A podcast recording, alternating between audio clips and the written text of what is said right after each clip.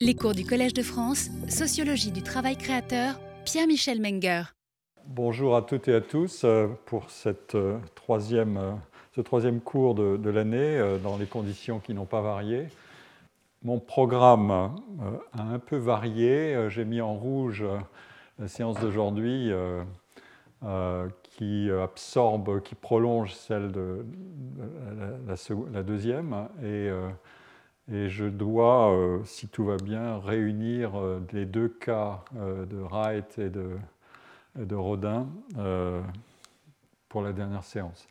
Voilà, donc mon pointeur ne marche pas, mais on verra.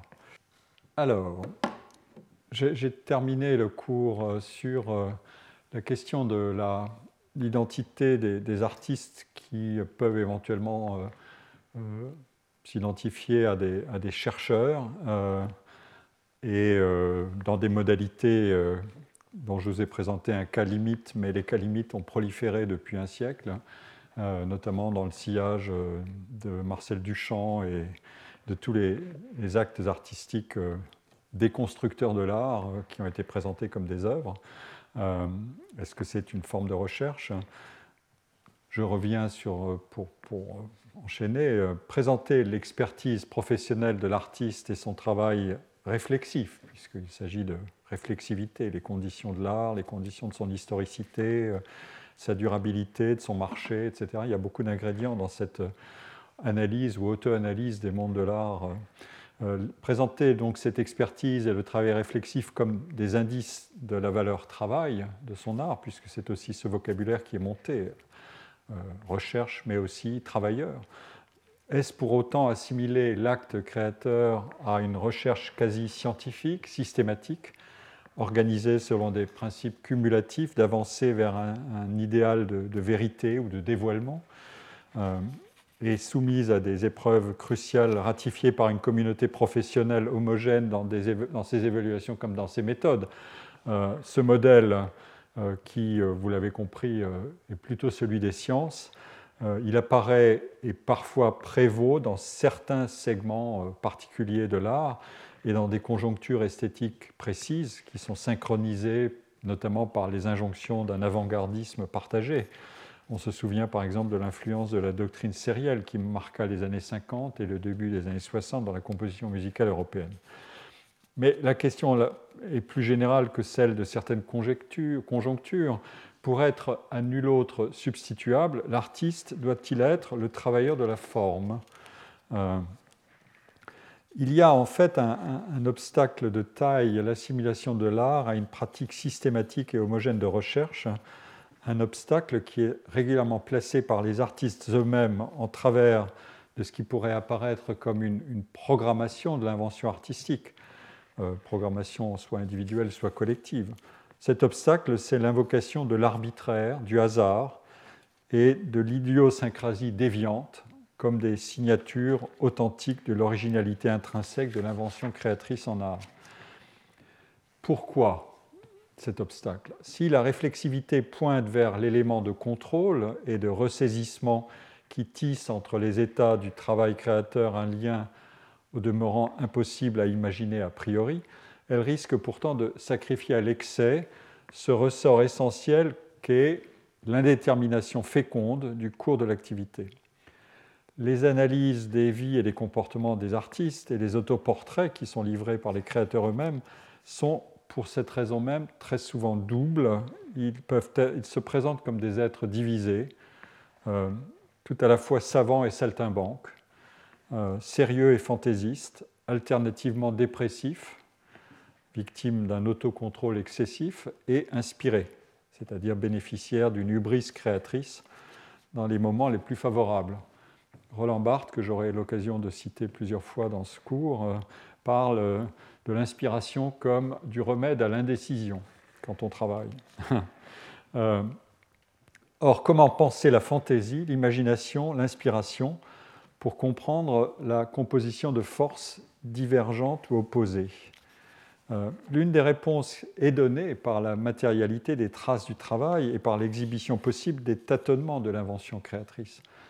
Une surabondance d'essais et d'erreurs pour mener à bien des explorations dont l'issue est incertaine, c'est une économie et une morale sévère de l'endurance.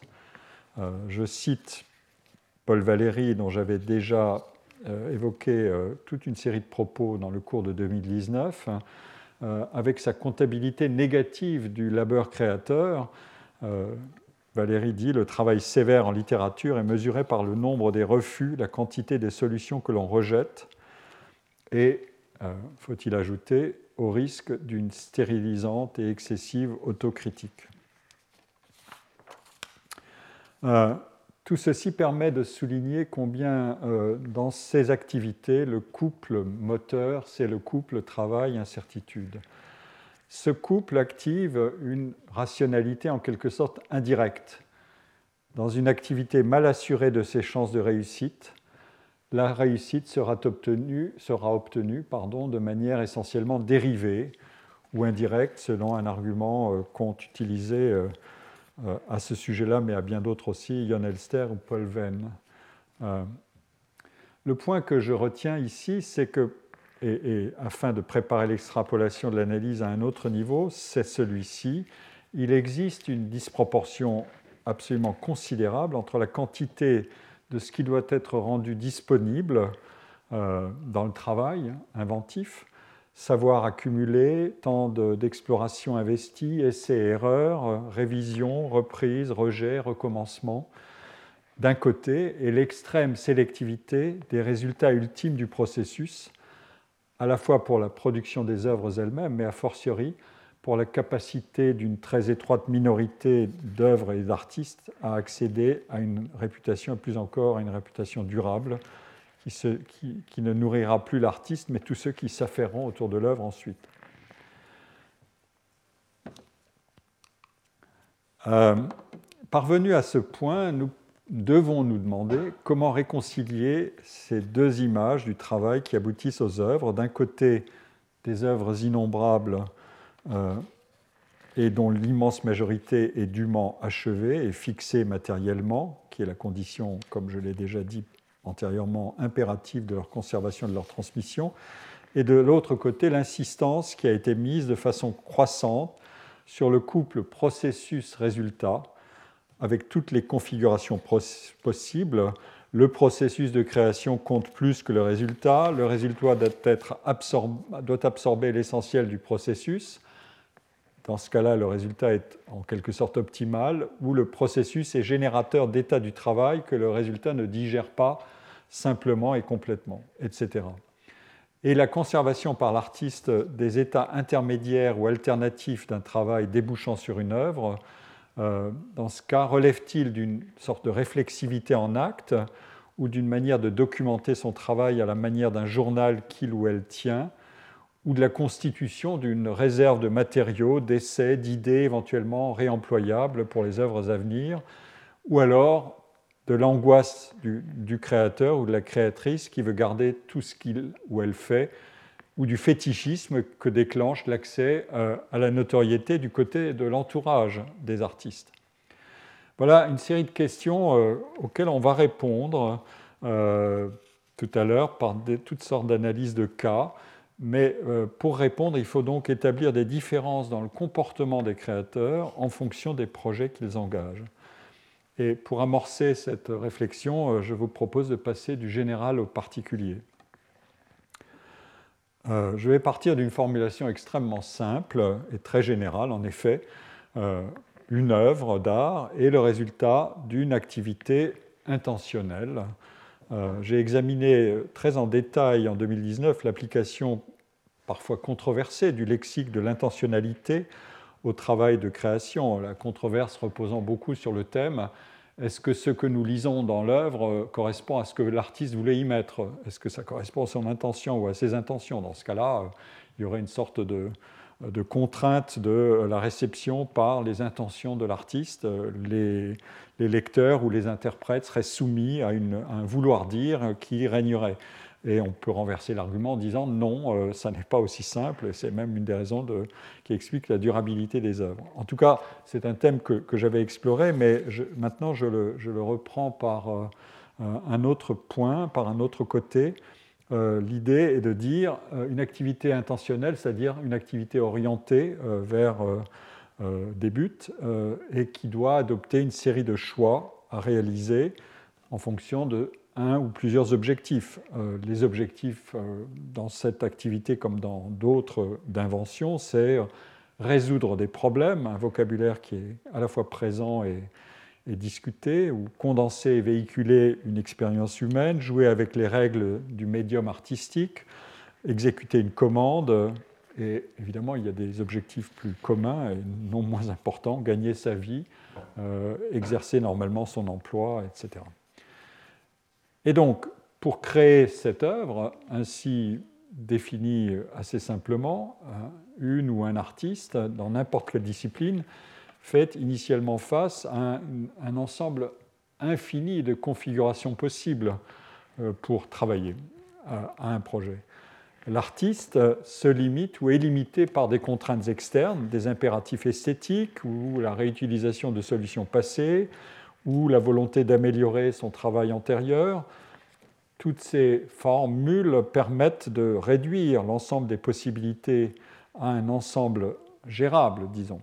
Et une fois que la production de l'œuvre a commencé et a avancé, arrivera la décision euh, à prendre sur le point de savoir si le travail euh, est achevé ou non.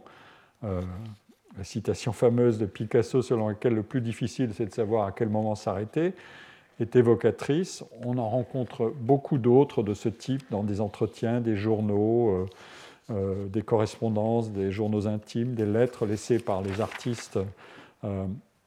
Euh, je, terminais d'ailleurs mon cours de 2019 par l'examen de ces réponses à la question Quand sais-tu qu'une œuvre est achevée? qui était posée dans une série d'entretiens menés par les écrivains Colline Pierret et Martin Page, avec 31 artistes, euh, auteurs, majoritairement écrivains, et qui sont recueillis dans un livre dont j'exploitais euh, le, matériel.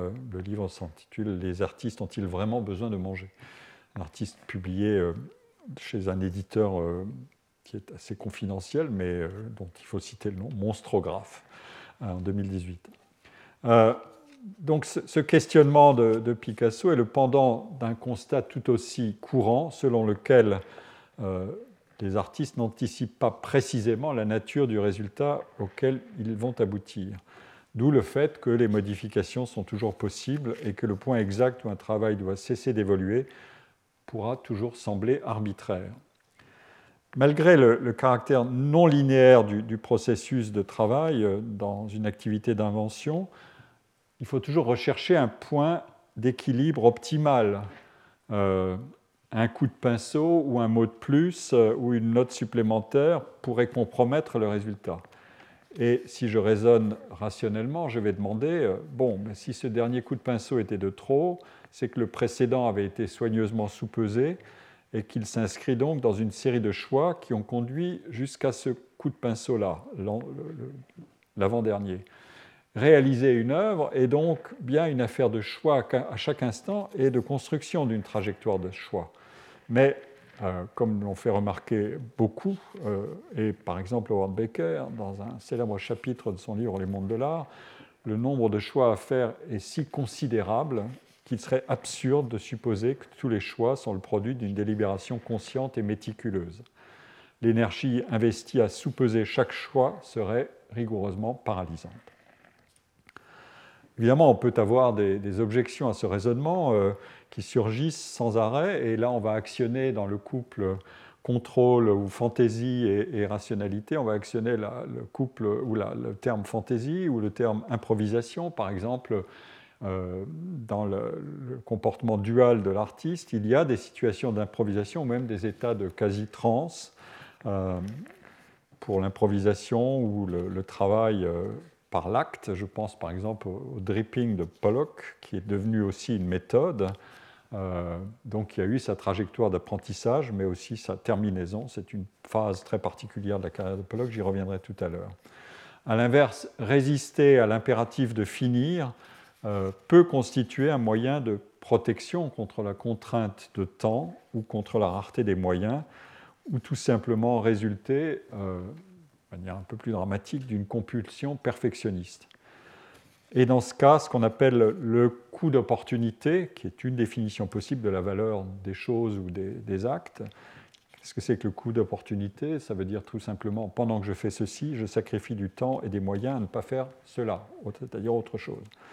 Donc ce coût d'opportunité semble devenir, si je, prends du plaisir à ce que je fais de manière euh, éventuellement excessive, ce coût d'opportunité semble devenir une sorte de gain d'opportunité. Euh, c'était l'analyse, par exemple, du psychanalyste André Green, euh, qui expliquait que ne pas finir une œuvre ou admettre qu'on peut la laisser dans un état qu'on juge inachevé, c'est précisément placer la force du processus créateur au-dessus de celui de la réalisation des œuvres, et donc refuser de clore la situation de peur de constater, face aux imperfections qui demeurent, que le déclin de l'énergie créatrice est bien là.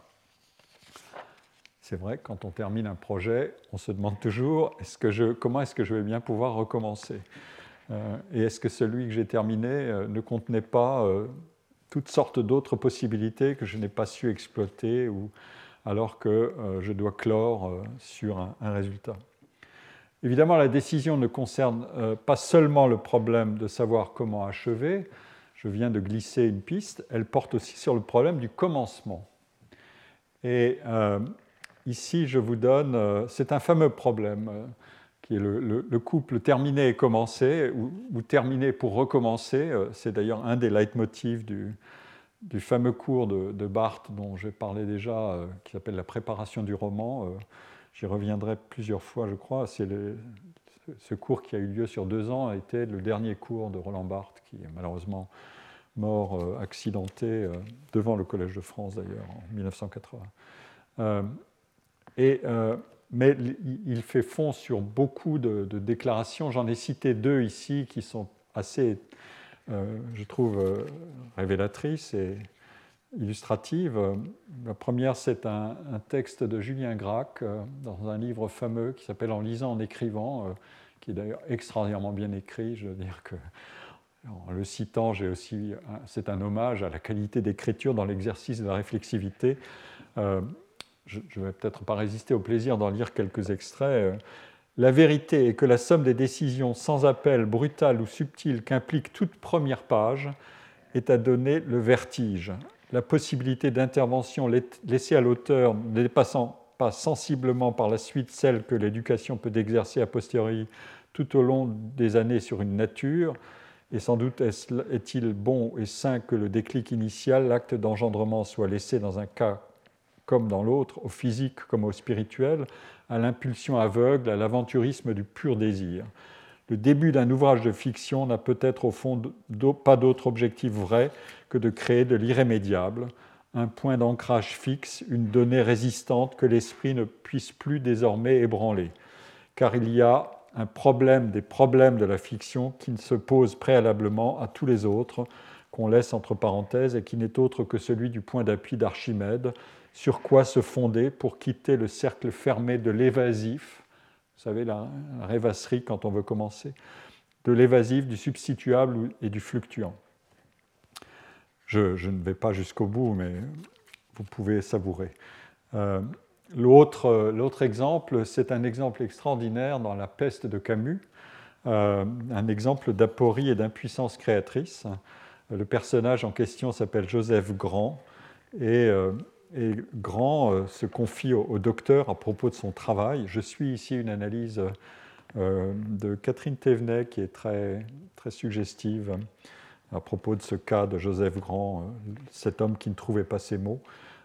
Joseph Grand, un des personnages donc, de la peste, confie au docteur qui, qui le soigne son aspiration à une sorte de perfection douloureuse de l'écriture en lui expliquant qu'il consacre des soirées, des semaines entières sur un seul mot euh, et quelquefois une simple conjonction. Euh, et dit euh, le personnage dans le roman, comprenez bien docteur, à la rigueur c'est assez facile de choisir entre mais et et, c'est déjà plus difficile d'opter entre et et puis. la difficulté grandit avec puis et ensuite. Mais assurément, ce qu'il y a de plus difficile, c'est de savoir s'il faut mettre et ou s'il ne faut pas. C'est page 98. Euh, et euh, le, roman décrit le, comportement euh, de, Joseph Grand et, la première phrase du roman, qui ne sera suivie d'aucune autre, jamais, et celle-ci, par une belle matinée du mois de mai, une élégante Amazone parcourait sur une superbe jument à Lausanne les allées fleuries du bois de Boulogne. Page 99. Et euh, le médecin se déclare curieux de connaître la suite, et le personnage, Grand, explique euh, qu'il euh, doit encore travailler. La, phrase va, va évoluer, voudra, euh, Grand voudra remplacer l'adjectif superbe par noir, jument, alzane. Et le docteur répliquera Alzane n'indique pas la race, mais la couleur, etc., qui n'est pas donc qui n'est pas le noir. Euh, euh, bref, il y a toutes sortes de, spéculations sur cette phrase. Et euh, le personnage, donc Joseph Grand, tombe malade et demande à Rieux de lui apporter son manuscrit. et ce manuscrit comporte une cinquantaine de pages. Et en fait, ces pages comportent uniquement la même phrase, indéfiniment recopiée, dit Albert Camus, remaniée, enrichie ou appauvrie sans arrêt, le mois de mai, l'Amazone et les allées du bois, se confrontaient et se disposaient, je cite le roman, de façon diverse. L'ouvrage comportait aussi des explications démesurément longues et des variantes. Euh, et euh, Joseph Grand crie à Rieux de brûler son texte, mais le lendemain, la fièvre ayant disparu, il promet qu'il recommencera à écrire. Voilà. Euh, vous pouvez songer à des exemples aussi dans le cinéma, dans Shining le personnage qui tape obsessionnellement sur son clavier une phrase et euh, sa femme s'inquiète de savoir s'il travaille bien à son roman et c'est la même phrase qui est répétée sur des centaines de pages et c'est là que le film bascule. Évidemment, c'est la scène probablement la plus terrorisante du film. Euh, bon, ce sont des cas limites évidemment, mais euh, le problème existe et peut être abordé par la limite comme par la, situation ordinaire. Et c'est une situation qui, euh, a intrigué euh, Roland Barthes euh, donc dans, son, dans son cours sur la préparation du roman. Je, cite le passage où il emploie le vocabulaire de l'indécision, qui est évidemment celui de savoir comment on va bien pouvoir ancrer le travail, si on prend le mot de le mot de, euh, Julien Gracq, euh, l'ancrage. Euh, comment est-ce qu'on va pouvoir ancrer son travail dans un commencement Et le, texte est intitulé Indécision et nécessité. et Barthes écrit La pratique d'écriture est constitutivement tissée d'indécision. on l'appelle on appelle l'absence miraculeuse indécision d'un nom marqué l'inspiration je l'ai dit tout à l'heure. Et puis Barthes ensuite applique cette sémantique de l'indécision à différents paramètres, ce qu'il appelle les lieux d'indécision, autrement dit, euh, comment est-ce que je vais procéder pour commencer? Euh, Alors il cite par exemple, est-ce que je vais choisir entre une forme générale, euh, entre différentes formes générales, un livre ou un album, un roman ou un essai, etc. C'était le cas de Proust, d'avoir choisi entre le roman et l'essai. Ou bien deuxièmement entre des mots, euh, et ce sont alors les affres du style, je vais donner l'exemple de Camus, mais on retrouvera ce, cas plus tard avec Flaubert, ou entre des notations. Qu'est-ce qu'il faut bien noter euh, quand, on, quand, on, écrit, quand on commence et quand on avance? Qu'est-ce qui est notable? Et enfin, euh, surtout s'agissant du roman, pourquoi cette histoire et pas une autre Barthes dit sentiment très vif que j'ai devant la plupart des romans courants et des films même bien, hein, sentiment déprimant, c'est bien, mais je ne vois pas la nécessité de raconter cela, de choisir cela pour objet d'un énorme travail de fabrication. C'est un vocabulaire qu'on entend très souvent dans, le discours critique d'ailleurs. Quelle était la nécessité d'une telle œuvre ou d'un tel roman? Euh, C'est un des registres d'évaluation, mais sans doute aussi d'auto-évaluation. Alors, cette phénoménologie de l'écriture que pratique Barthes euh, tout au long de ce cours, que je cite, elle est effectivement précieuse euh, et elle correspond bien à un des, euh, registres de, l'analyse que je mène, c'est-à-dire l'étude de cas ou l'étude euh, qui fait varier les niveaux de généralité et de singularité dans, l'explication et l'enquête. Elle est précieuse parce qu'elle pose en termes simples des problèmes aussi quotidiens que difficiles quant au comportement créateur, quand on le voit au plus près. Mais je voudrais prendre un peu de recul par rapport à cette phénoménologie de l'indécision pour inverser la perspective et poser la question de la nécessité de la décision, euh, puisque agir, c'est décider. Euh, il serait en effet fâcheux d'ignorer ce que j'ai déjà avancé, cette question du choix et une forme de rationalité dans le comportement du travail. Mais est-ce que cette rationalité et cette sémantique du choix doivent se placer sous le, registre d'une axiomatique du comportement parfaitement rationnel?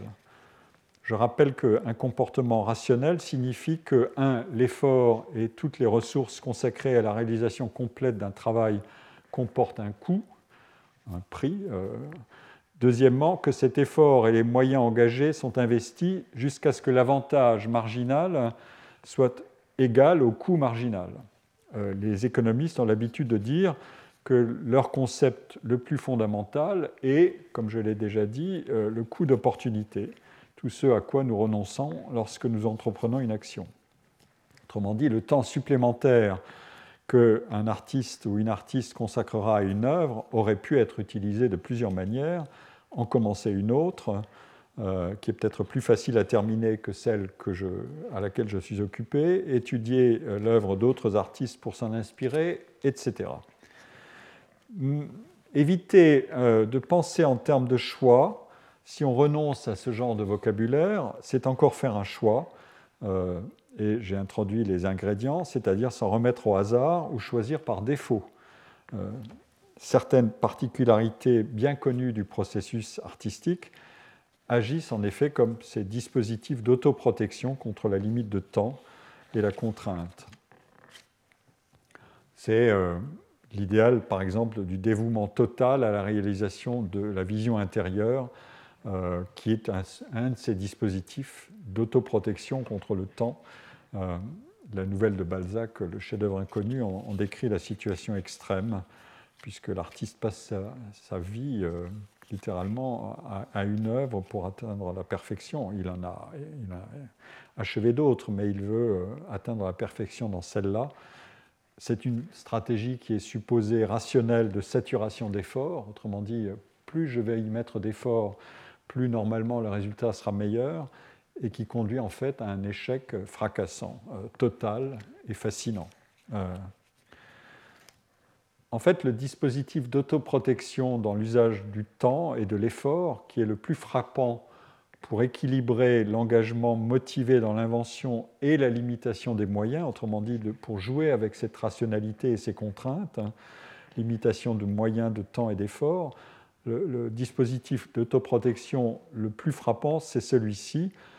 L'artiste qui refuse d'entrer dans le calcul des avantages et des coûts qu'il y a à mener et à clore un travail peut tirer une satisfaction du processus de création lui-même. Euh, dans ce cas, le, coût marginal se transforme en une sorte d'avantage marginal. Le bénéfice ne diminue pas au fur et à mesure qu'on travaille, car l'achèvement de l'œuvre exclurait des possibilités qui autrement resteraient complètement ouvertes. Et en fait, ce raisonnement, on en connaît une illustration très fameuse de, en quelque sorte le rendement marginal croissant dans l'exercice d'une activité, alors que l'inverse est généralement vrai, c'est-à-dire euh, la loi du rendement décroissant. Euh, cette illustration fameuse, c'est celle de la consommation artistique et culturelle. Euh, autrement dit, ce, rendement marginal croissant équivaut tout simplement à une forme d'addiction. le plaisir que je retire de la fréquentation des œuvres augmente avec l'intensité de ma consommation d'art, car j'accumule des connaissances qui vont me procurer euh, des plaisirs plus raffinés et qui vont démultiplier mon espace de choix et mes capacités à établir des comparaisons et des différences de plus en plus signifiantes entre les œuvres qui s'offrent à moi. C'est la considérable diversité des œuvres et de leur présentation et de leurs interprétations et la diversité des qualités des artistes qui me fournissent un domaine d'exploration illimité dans lequel je peux progresser en augmentant mon capital d'expérience, c'est-à-dire ma capacité d'obtenir une variété croissante de plaisir à partir de ce que je consomme. La satisfaction esthétique que je recherche auprès euh, des artistes obéit certes à la loi d'utilité marginale décroissante puisque je me lasserai de ne lire que le même romancier ou la même romancière, mais je peux ne pas me lasser de suivre le travail d'une romancière ou d'une interprète ou d'un cinéaste que j'aime, œuvre après œuvre, même si mon enthousiasme pourra varier. Mon investissement dans le domaine que j'aime explorer peut de toute façon rapidement s'orienter dans plusieurs directions et s'élargir à de nouveaux artistes, de sorte que le rendement de l'investissement culturel soutenu est en effet marginalement croissant. Si maintenant j'applique ce raisonnement euh, non plus à la consommation, mais à la production créatrice, ce raisonnement fait comprendre pourquoi on peut déceler dans les comportements des créateurs des phénomènes d'addiction ou de workaholisme, comme on dit, euh, et de surinvestissement, au moins par phase.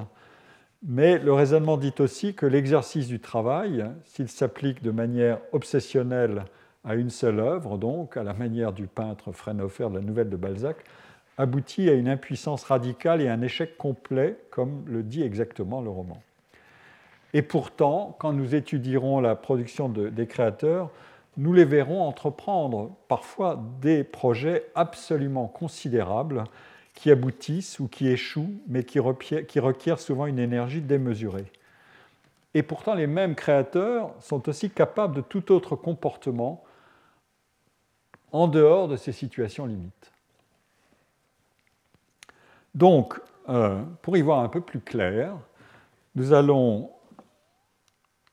procéder ainsi. Euh, je partirai de cette sémantique du choix, mais je lui donnerai une application typologique afin de distinguer des quatre types de comportements et d'actions dans la création qui font varier les paramètres de décision et d'indécision, euh, ou de certitude et d'incertitude, si vous voulez. Je vais donc requalifier la sémantique du choix en lui donnant cette modulation typologique. Je vais distinguer euh, cinq cas types de comportements et d'actions créatrices. Je vais donc faire varier ces paramètres de décision et d'indécision en les présentant dans un ordre précis, c'est-à-dire par niveau de contrôle croissant, pardon, contrôle décroissant de l'artiste sur le cours du processus, ou, pour employer un autre paramètre euh, que j'ai déjà introduit longuement dans le cours de 2019, par degré d'incertitude croissant sur le résultat et j'assortirai la présentation de chaque type d'exemples ou même d'analyses assez approfondies de cas d'œuvre, puisqu'un de mes objectifs, c'est aussi de procéder tout le temps par analyse de cas. Alors, la première situation que je distingue est celle d'un travail qui est soumis à des contraintes fortes.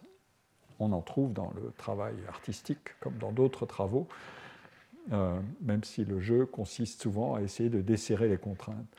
Qu'est-ce que c'est que cette situation? Il peut s'agir de concevoir une œuvre correspondant euh, à un créneau de marché euh, qu'on a identifié, souvent un, industriel de la culture ou un éditeur, un producteur va dire, tiens, il y a quelque chose là qui serait un filon à exploiter, allons-y.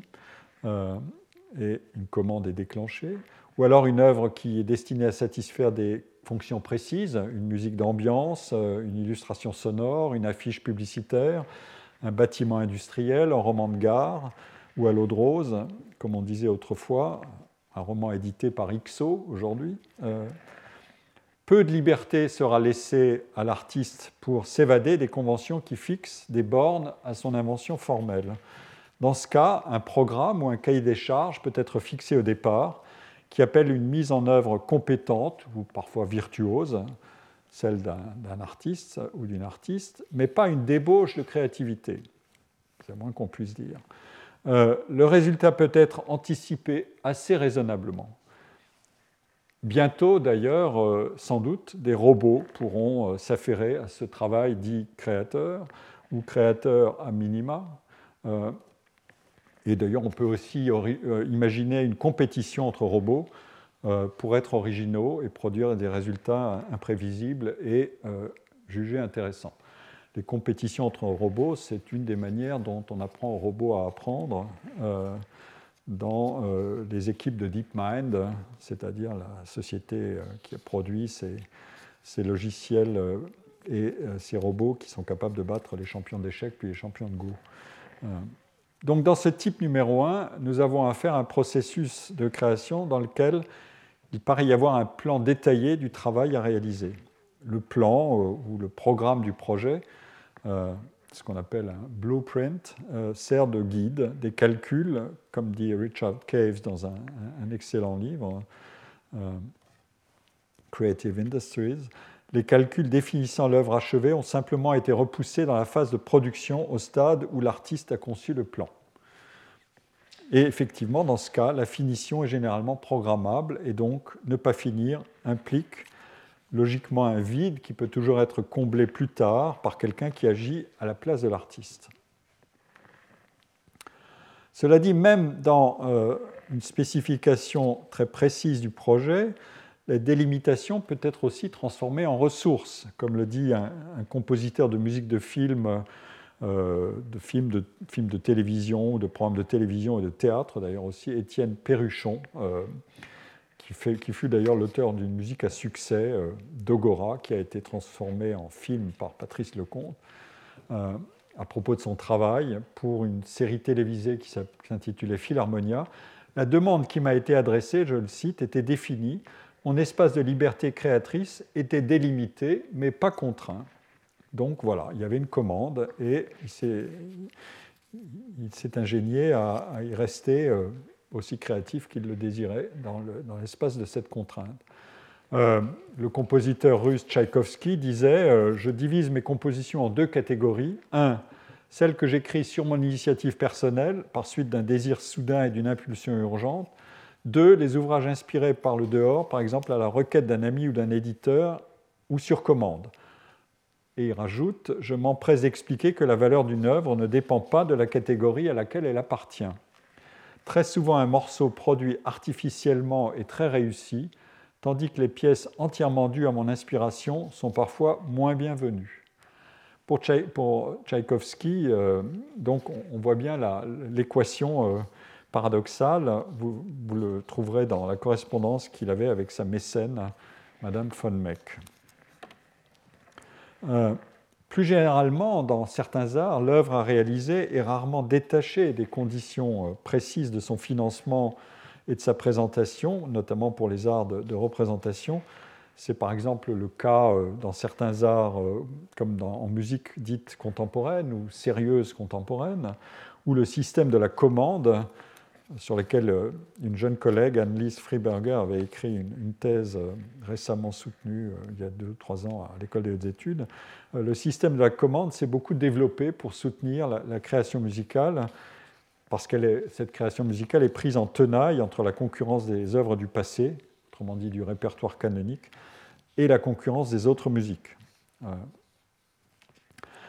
La question se transforme alors en celle-ci, euh, en celle d'une analyse précise des séquences d'engagement d'un créateur ou d'une créatrice dans une situation de commande et des boucles d'ajustement ou de révision de la relation qui est établie par la commande. Euh, la commande a été euh, formulée en termes de format d'œuvre, d'effectifs instrumentaux, de budget disponible. L'attitude qui est laissée elle, de toute manière, euh, à l'artiste, c'est celle de la liberté de ses choix stylistiques, qui est présumée aussi élevée que le souhaite l'artiste. Mais, euh, donc si la commande, en quelque sorte, fixe un certain nombre de paramètres contraignants, sauf celui des choix majeurs, stylistiques, euh, on peut observer aussi que de toute manière, une œuvre qui fait l'objet d'une relation contractuelle et dans les cas les plus contraignants d'une commande bien spécifiée, j'en ai donné des exemples, euh, dans ces cas-là, il est de toute manière essentiel que le contrat demeure, comme on dit euh, en droit ou en économie, euh, un contrat incomplet.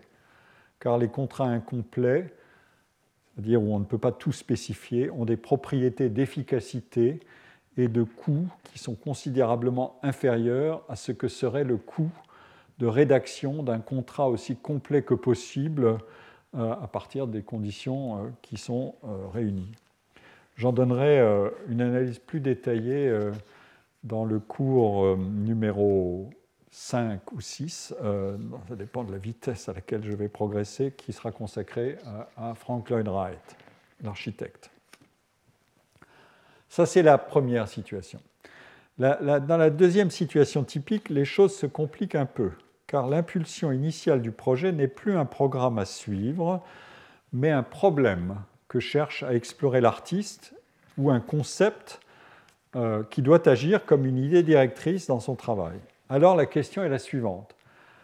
Étant donné que la fidélité à cette impulsion initiale ne peut être appréciée qu'une fois l'œuvre achevée, est-ce que je suis allé au bout de l'exploration de mon problème ou au bout de euh, l'étude de, l'idée que j'avais ou du concept que je voulais mettre en œuvre Et donc, étant donné que cette fidélité ne peut être appréciée qu'une fois l'œuvre achevée, combien donc d'essais, de tâtonnements et de corrections auront été nécessaires pour s'approcher de la cible en fonction de cette idée directrice, de ce concept, ou de ce problème directeur?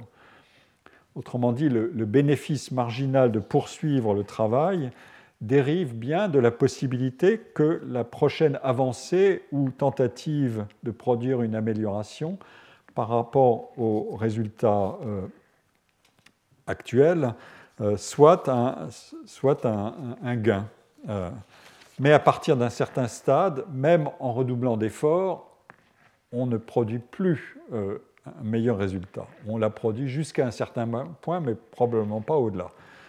Euh, j'ai déjà cité euh, des cas limites, mais il y a un cas que j'aimerais présenter un peu plus en détail, qui montre comment il y a une trajectoire qui peut être une trajectoire d'amélioration dans la recherche. La recherche, c'est un, jeu de tâtonnement avec sa productivité propre. Euh, le point de, tipping point, le, point maximal au-delà duquel les choses se renversent, on ne le connaît pas d'avance, mais il y a une trajectoire ascendante où on peut améliorer un projet. Et voilà le, voilà le sujet euh, que je vous présente, c'est la fameuse statue euh, du monument à Balzac, une œuvre célébrissime de Rodin, c'est une des œuvres les plus célèbres et aussi les plus controversées du sculpteur, puisque c'était une commande publique et que euh, quand il a euh, achevé son œuvre, qu'il a présenté le résultat final, euh, l'œuvre a été jugée tellement scandaleuse qu'on a annulé la, commande. Mais l'œuvre existait et elle a franchi le temps, tandis que les auteurs de la commande et de l'annulation de la commande n'ont pas franchi le, temps autrement que comme euh, empêcheurs de créer plus qu'en rond. Euh, le processus de création a été étudié en détail par euh, la très très grande spécialiste de Rodin, Antoinette Lenormand-Romain, qui est venue d'ailleurs faire un, exposé dans un de mes colloques de chair il y a trois ans. Antoinette Normand-Romain a, dirigé l'exposition qui était consacrée euh, au Balzac, l'exposition du musée Rodin consacrée à cette œuvre. Et elle montre dans le catalogue dont j'extrais ces, vues, euh, reproduites aussi bien que possible, euh, qu'il existe, nous disposons de 90 versions, 90 matériaux liés à l'œuvre, qui sont autant d'étapes dans un cheminement euh, je l'ai fait figurer ici. Pardon, euh, je n'ai pas le pointeur. Euh, bon. voilà, ça commence en, 1891 et on suit les étapes de la création de l'œuvre de cette manière-là, avec les différents matériaux. Je, reproduis les, tableaux qu'a proposé Antoinette Lenormand-Romain. C'est une sorte de généalogie de l'œuvre avec les différentes euh, solutions qu'il trouve pour euh, euh, le visage notamment, qui est évidemment un point clé. Il y a deux, parties essentielles de l'œuvre qui sont le visage et le corps, qui, ont donné toutes les deux lieu à des travaux d'exploration très sophistiqués de, Rodin. et je vous donne ici le, texte de ce, qui figure sur l'œuvre dans le, site du musée Rodin. Euh, qui est très bien fait d'ailleurs et qui vous donne une documentation très intéressante. Euh, cette opération euh, qui se poursuit ainsi, vous voyez les différentes étapes, les montages de l'œuvre et les, procédures de, création des, des, modèles en plâtre, puis ensuite les fontes Et on, s'approche ainsi du résultat final. je suis en 93-94. ici, vous voyez comment les choses avancent en 94. et puis, nous arrivons en 97. Et toujours avec l'œuvre s'est transformée, il faut la regarder de très près, mais il faut aller voir euh, sur place. Ça n'est pas très loin. Et quand les musées réouvriront, euh, euh, c'est dans son jardin que se trouve l'œuvre. voilà, j'achève l'exploration et voilà le résultat final. avec le, fameux regard d'un côté qui a une sorte d'hallucination tragique et la massivité du corps qui est un choix euh, très particulier de, Rodin.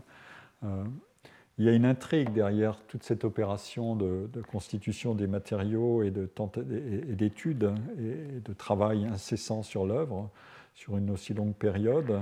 Euh, Rodin, au départ, il, pour être fidèle au génie balsacien, voulait commencer par une, une sorte de parti pris naturaliste, en pratiquant en quelque sorte un morphing avant l'heure il s'agissait de trouver le type humain de Balzac en parcourant la Touraine et en cherchant à obtenir une tête dotée de ressemblance la plus grande possible entre des, tourangeaux ou euh, et, l'écrivain, et les traits de l'écrivain. Et le corps, lui, devait symboliser par sa corpulence expressive la puissance de l'artiste. Mais au bout du compte, le visage se dote euh, non pas d'une ressemblance avec euh, les, euh, les habitants de la Touraine, mais il se dote d'une très vive expressivité au détriment de la ressemblance naturaliste. Et le corps, lui, au lieu d'être exposé, il est enveloppé dans une robe de moine, comme celle dont Balzac se vêtait pour écrire. Et donc le résultat, en quelque sorte, est plus conceptuel euh, qu'autre chose, alors que le point de départ était naturaliste. Voilà une, première euh, exploration de ce type numéro 2, je crois, qui appartient, euh, le cas Balzac appartient à ce type. On a, on a d'autres exemples, bien sûr. Par exemple, euh, Henry Moore, le sculpteur fameux, euh, montre qu'un artiste souvent joue sur plusieurs tableaux. il dit J'entame parfois un dessin sans chercher à résoudre un problème préconçu, avec seulement le désir d'employer le crayon sur papier. Donc, on n'est pas dans le type numéro 2, mais on va y arriver et de faire des lignes, des tons et des formes sans volonté particulière, mais au fur et à mesure que mon esprit saisit ce qui est ainsi produit, il arrive un moment où certaines idées deviennent conscientes et se cristallisent, et c'est alors que le contrôle, que l'ordonnancement commenceront à se mettre en place. Ou alors, quelquefois, je commence avec un sujet donné, ou alors je commence à résoudre dans un bloc de pierre de dimension connue un problème sculptural que je me suis fixé et je tente alors consciemment de construire une relation ordonnée entre les formes. Euh, voilà un, exemple de, jeu avec ou de jeu créatif avec, euh, avec la situation de euh, se fixer un problème ou à un moment donné déboucher sur un problème. Il y a, j'y reviendrai plus tard dans l'exploration de la carrière de Pierre Boulez, il y a un autre cas qui nous fait accéder à un autre niveau d'analyse qui est non plus simplement résoudre un, problème, mais résoudre aussi des méta-problèmes, c'est-à-dire euh, des problèmes qui sont posés par la courbure générale de l'œuvre. Je vous cite ici euh, euh, des extraits d'un travail qui a été fait par Jean-Jacques Natier sur un texte qui s'intitule Pierre Boulez, une œuvre inachevée. Un texte assez court mais très très dense de 2018 où Jean-Jacques Natier étudie les quatre modalités selon lesquelles Pierre Boulez entend résoudre et régler des problèmes compositionnels. Euh, dit Ce qui me paraît essentiel pour bien comprendre la démarche de Boulez, c'est sa volonté avec chaque œuvre de régler des problèmes compositionnels laissés en suspens dans une œuvre antérieure. C'est pour ça que je parle de méta-problèmes, c'est-à-dire qu'ils vont s'engendrer les uns les autres. Il fait ce qu'on appellerait en anglais du problem solving, il aboutit évidemment à un travail où il y a beaucoup de, à la fois de réemploi, mais aussi de révision et d'appui successifs euh, selon plusieurs euh, paramètres, euh, et Nati en distingue quatre. L'instinct de variation, Boulez parle de déduction, autrement dit, toute structure musicale donne lieu à des transformations. une idée en entraîne une autre, pas simplement au sein de l'œuvre elle-même, mais d'une œuvre vers une autre. Euh, des changements d'instrumentation, ça je l'explorerai en détail pour savoir comment Boulez a exploité son métier de chef d'orchestre pour le mettre au service de son travail de création, puisque le problème est quand même sérieux. Quand on est chef d'orchestre et compositeur, il y a un problème d'arbitrage entre le temps passé à l'un et à l'autre et l'effort déployé dans les deux activités. Est-ce qu'elles sont totalement complémentaires ou pas? Mais une des ressources, c'est précisément d'apprendre euh, par la direction d'orchestre d'obtenir d'autres compétences qu'on peut mettre au service de son travail de création. Donc le changement d'instrumentation est une des ressources pour résoudre des problèmes d'une œuvre vers une autre, ou de réemployer une œuvre à d'autres fins. Euh, le, troisième point, c'est la quête de totalité.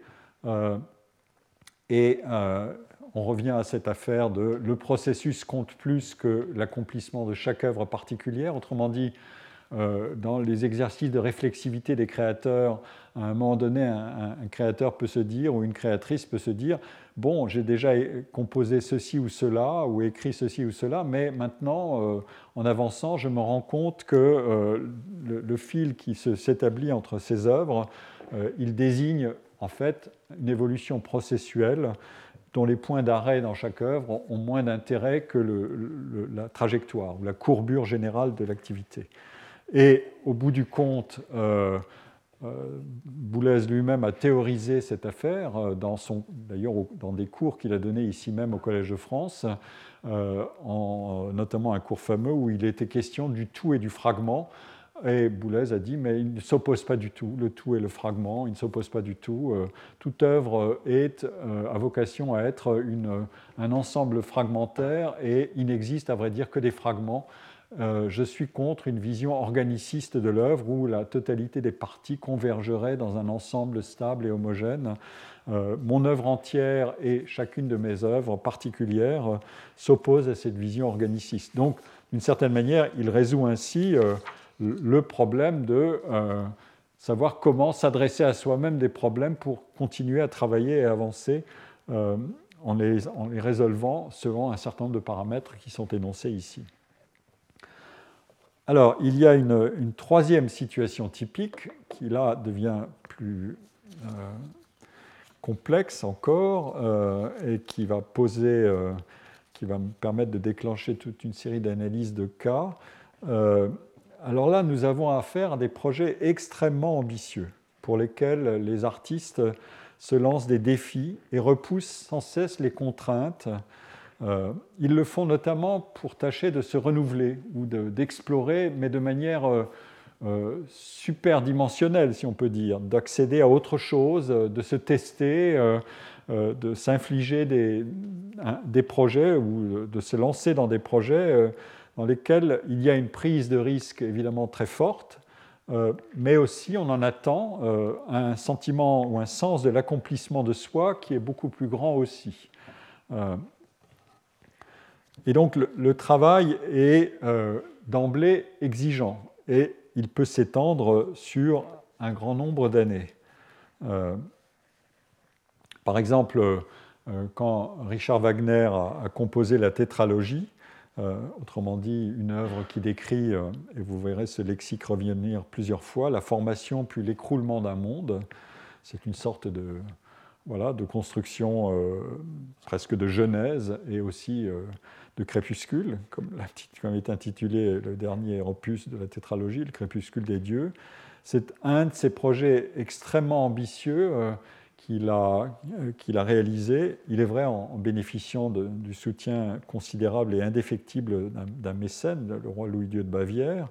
Euh, et ce projet, qui était jugé comme une entreprise inouïe à l'époque, a provoqué un effet de sidération chez les compositeurs et a probablement euh, favorisé euh, des, comportements un peu imitatifs euh, sur le terrain de l'ambition démesurée. Et des, compositeurs se sont lancés dans des projets démesurés.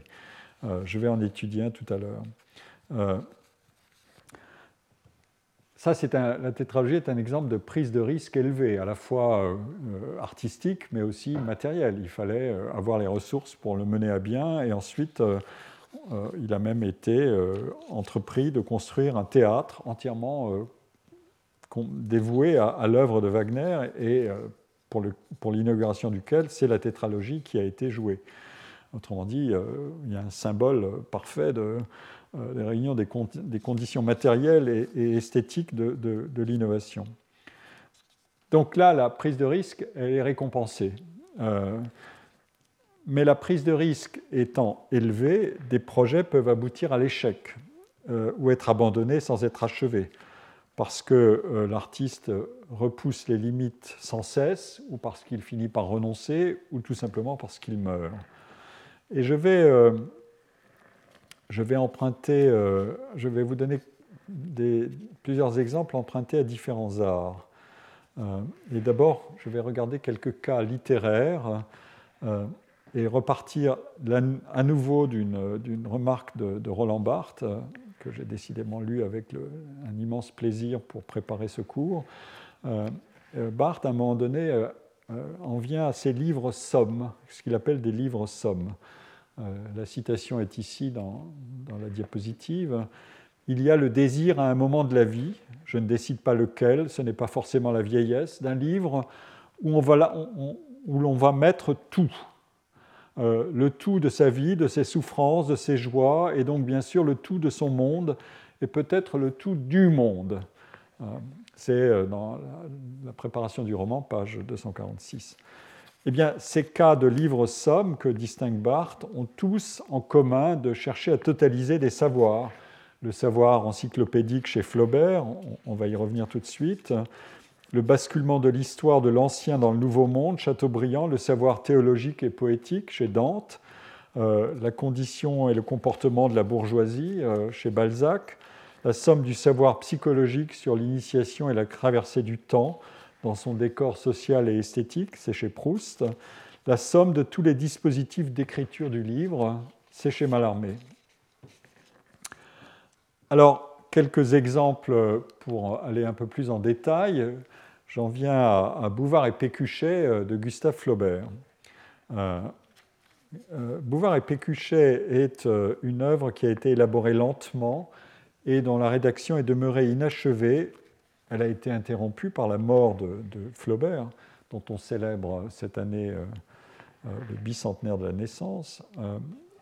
et Bouvard et Pécuchet est considéré tantôt comme un livre admirable, tantôt comme un livre manqué, euh, du moins dans sa partie existante, car l'inachèvement ne, nous dit rien de ce que l'œuvre aurait pu euh, devenir et de sa possible réussite si l'obstacle de l'achèvement avait été surmonté. Euh, alors, il y a dans l'obstacle, les obstacles d'achèvement, il y a bien sûr un obstacle que Flaubert connaît très ordinairement, c'est la difficulté de l'écriture. Euh, je vous donne à gauche une citation euh, de, sa correspondance avec euh, Louise Collet. Quelle chienne de choses que la prose, ça n'est jamais fini, il y a toujours à refaire. Je crois pourtant qu'on peut lui donner la consistance du vers. Une bonne phrase de prose doit être comme un bon vers, inchangeable, aussi rythmé, aussi sonore. Voilà du moins une ambition il y a une chose dont je suis sûr, c'est que personne n'a jamais eu en tête un type de prose plus parfait que moi, mais quant à l'exécution, que de faiblesse, mon Dieu. Voilà, euh, Flaubert se bat. Euh, mais euh, dans le cas de, de, Bouvard et Pécuchet, il y a autre chose. La jeunesse du livre a d'ailleurs des traits communs avec celle de deux autres grands projets qui ont été longuement préparés et très fortement remaniés par par Flaubert à deux ou trois reprises. Je veux parler, en dehors de Bouvard et Pécuchet, de l'éducation sentimentale euh, et de la tentation de Saint-Antoine. Euh, la tentation de Saint-Antoine est un cas probablement encore plus limite que l'éducation sentimentale. Foucault avait écrit un, joli texte sur la tentation de Saint-Antoine, où il observait que Flaubert avait réécrit trois fois l'œuvre, en 1949, avant Madame Bovary, en 56, avant Salammbô et en 1872, au moment où il rédigeait, où il tentait d'achever Bouvard et Pécuchet. Euh, autrement dit, euh, euh, la tentation de Saint-Antoine avait accompagné Flaubert 25 ou 30 ans, d'ailleurs presque aussi longtemps que le héros de l'éducation sentimentale. Et cette œuvre, observe Foucault, cette tentation parcourt toute l'œuvre de Flaubert. C'est ça qui, surgit progressivement dans, ce que je vous, vous exposez, c'est qu'il y a des, lignes souterraines comme des réservoirs. Foucault observe, à côté des autres textes, derrière eux, il semble que la tentation forme comme une prodigieuse réserve de violence, de fantasmagorie, de chimères, de cauchemars, de profils bouffons. Euh, eh bien, euh, le dictionnaire euh, de Bouvard et Pécuchet, puisqu'il s'agit d'un dictionnaire des idées reçues, va devenir lui-même un vaste réservoir. Comment s'est déroulé le, projet de, ce dictionnaire dans Bouvard et Pécuchet? Je, suis ici des précisions qui ont été données dans l'excellente édition de l'œuvre par euh, Claudine Gotto-Mersch euh, en 1979. Euh, le projet apparaît en 1850 dans une lettre à Louise Bouillet, elle est ici à droite, où Flaubert évoque le projet qui deviendra celui de Bouvard et Pécuchet un quart de siècle plus tard. Donc vous voyez, il y a des obsessions longues dans une vie créatrice, des fils qui parcourent une vie, une biographie et euh, des ruminations à, vitesse euh, variable. Euh, je ne lis peut-être pas tout, mais tu fais bien de songer au dictionnaire des idées reçues. Ce livre complètement fait et précédé d'une bonne préface où l'on indiquerait comme quoi l'ouvrage a été fait dans le but de rattacher le public à la tradition, à l'ordre, à la convention générale et arrangé de telle manière que le lecteur ne sache pas si on se fout de lui ou non, ce serait peut-être une œuvre étrange et capable de réussir car elle serait tout d'actualité. Où le bourgeois a-t-il été plus gigantesque que maintenant? Qu'est-ce que celui de Molière à côté? Monsieur Jourdain ne va pas au talon du premier négociant que tu vas rencontrer dans la rue. Et la balle envieuse du prolétaire, et le jeune homme qui se pousse, et le magistrat, et tout ce qui fermente dans la cervelle des sots, et tout ce qui bouillonne dans le cœur des gredins. Oui, la bêtise consiste à vouloir conclure. Euh, voilà, c'est euh, bon, on y trouve des obsessions de, de Flaubert, son rapport complexe avec le monde de la bourgeoisie, euh, qu'a beaucoup exploré Jean-Paul Sartre dans son Flaubert. En tout cas, euh, ce qui est apparent, c'est que ce projet de dictionnaire des, idées reçues de Bouvard et Pécuchet agit comme une sorte de matrice, comme un réservoir de connaissances, d'informations, de notations, de caractérisations. Flaubert accumule des fiches, des documents, des notes, mais il ne fait pas qu'accumuler ça pour cette œuvre-là. En fait, il exploite tout ce matériau dans ses différents romans. Euh, et il le fait pour l'aider euh, à satisfaire ce qu'il appelle son prurite atroce d'engueuler les humains. Euh, et le projet du roman est, plusieurs fois différé. En fait, il a plusieurs projets en cours. Je, reviendrai sur ce thème du portefeuille de projets euh, qui avance plus ou moins vite euh, et qui peuvent être interrompus puis repris. Il finit Salambo en 62, il y revient, euh, Foucault l'avait dit dans, dans, le texte que je vous ai cité, il remet en chantier l'éducation sentimentale. Les, les deux projets se font un temps en concurrence.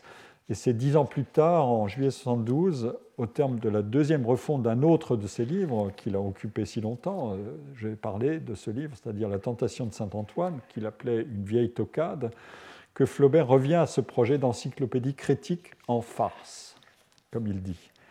Euh, mais la, difficulté d'écrire est très douloureusement ressentie et exprimée dans une lettre qu'il adresse à sa nièce je patauge, je rature, je me désespère. J'ai eu hier soir un violent mal d'estomac, mais ça ira, il faut que ça aille, n'importe.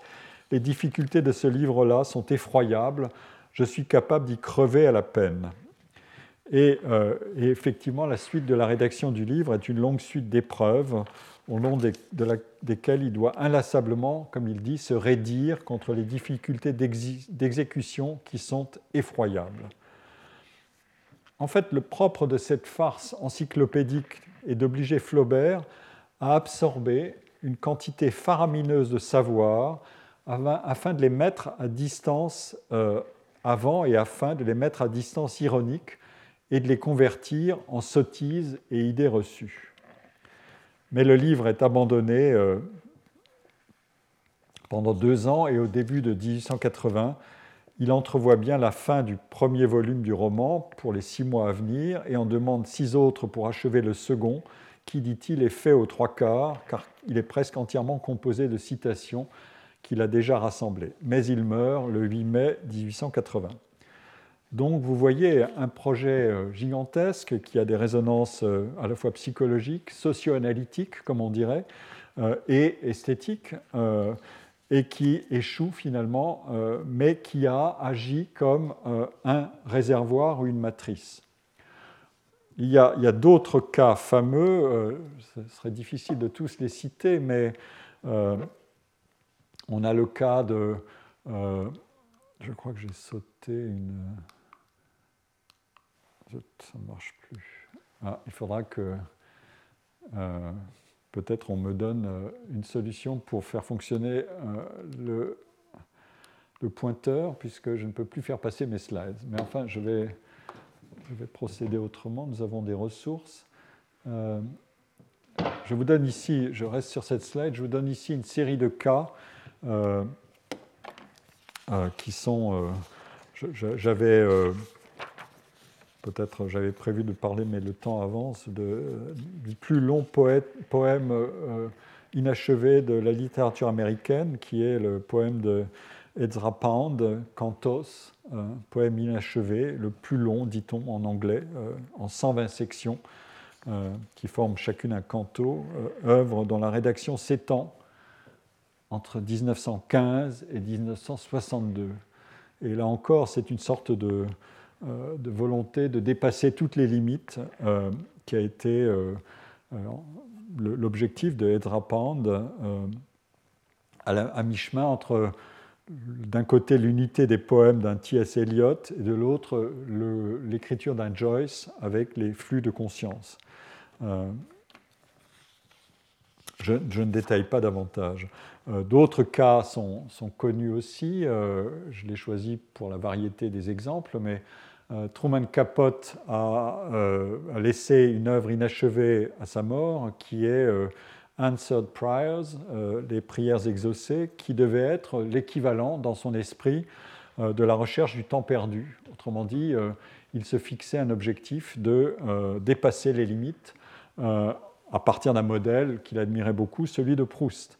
Robert Musil a travaillé à son roman L'homme sans qualité pendant près de 20 ans euh, et euh, la publication des premières parties entre 1930 et 1933 comprenait quelques 1600 pages imprimées, mais à sa mort en 1942, euh, Musil a, laissé quelques 10 000 pages de ce qu'on appelle nachlas, de succession ou de patrimoine en succession, et dont près des deux tiers se rapportent à cette œuvre inachevée. Euh, l'histoire du roman et de son inachèvement est en soi euh, une sorte d'épopée incroyable avec des incendies de certaines de ces, euh, de ces manuscrits, etc. C'est une sorte de, tragédie incroyable de la lutte contre soi-même. Et l'œuvre a donné, donné lieu d'ailleurs à, une édition électronique sous forme d'hypertexte. C'était un très grand projet, assez incroyable. Il faut l'étudier de, près pour voir un peu comment on peut se débrouiller avec euh, des moyens technologiques pour être à la hauteur de l'ambition démesurée de, l'œuvre. Euh, le livre de Mallarmé, euh, dont je vous cite ici la présentation d'une édition par Jacques Scherer, est un autre cas fameux. C'était un, projet de Mallarmé qui aurait dû être l'aboutissement de toute son œuvre. Il y a travaillé toute sa vie, mais n'en a livré que des ébauches il disait lui-même euh, Un livre ne commence ni ne finit, tout au plus fait-il semblant. Euh, et aussi, le monde existe pour aboutir à un livre. Mais quel livre? Et en 1855, Mallarmé annonce que le livre sera fait de main tomes. Euh, et en 66, il parle de cinq volumes. En 67, il parle de trois poèmes en vers et de quatre poèmes en prose, en 1871, il évoque un volume de contes, un volume de poésie, un volume de critique, tandis que dans le manuscrit posthume qui est publié par Jacques Scherer euh, en 1957 et republié euh, depuis, euh, il parle, dans ce manuscrit, il prévoit quatre volumes capables de se diversifier en 20 tomes. Umberto Eco, qui était très intrigué par cette œuvre, qui était une forme d'œuvre ouverte à laquelle euh, un format de laquelle il était très attentif. Il a écrit un ouvrage qui s'intitule ainsi. Euh, Umberto écrit, décrit ainsi le, projet de Mallarmé. L'œuvre se serait composée d'une série de fascicules non reliés entre eux. La première et la dernière page de chaque fascicule auraient été rédigées sur une, même grande feuille pliée en deux, marquant le début et la fin du fascicule. À l'intérieur, un jeu de, feuilles simples, mobiles, aurait permis toutes les combinaisons possibles euh, merci Francisco, sans qu'aucune soit privée de sens. Euh, la structure même des phrases et des mots aurait autorisé toutes les permutations et permis un nombre astronomique euh, de combinaisons. Et Umberto Eco d'ajouter, dans une telle structure, il était impossible de concevoir un seul passage doté d'un sens défini et univoque, fermé aux influences du contexte, ça aurait été bloquer le mécanisme tout entier. Autrement dit, c'est euh, le triomphe de la convergence entre l'aléa et euh, l'extraordinaire structuration combinatoire.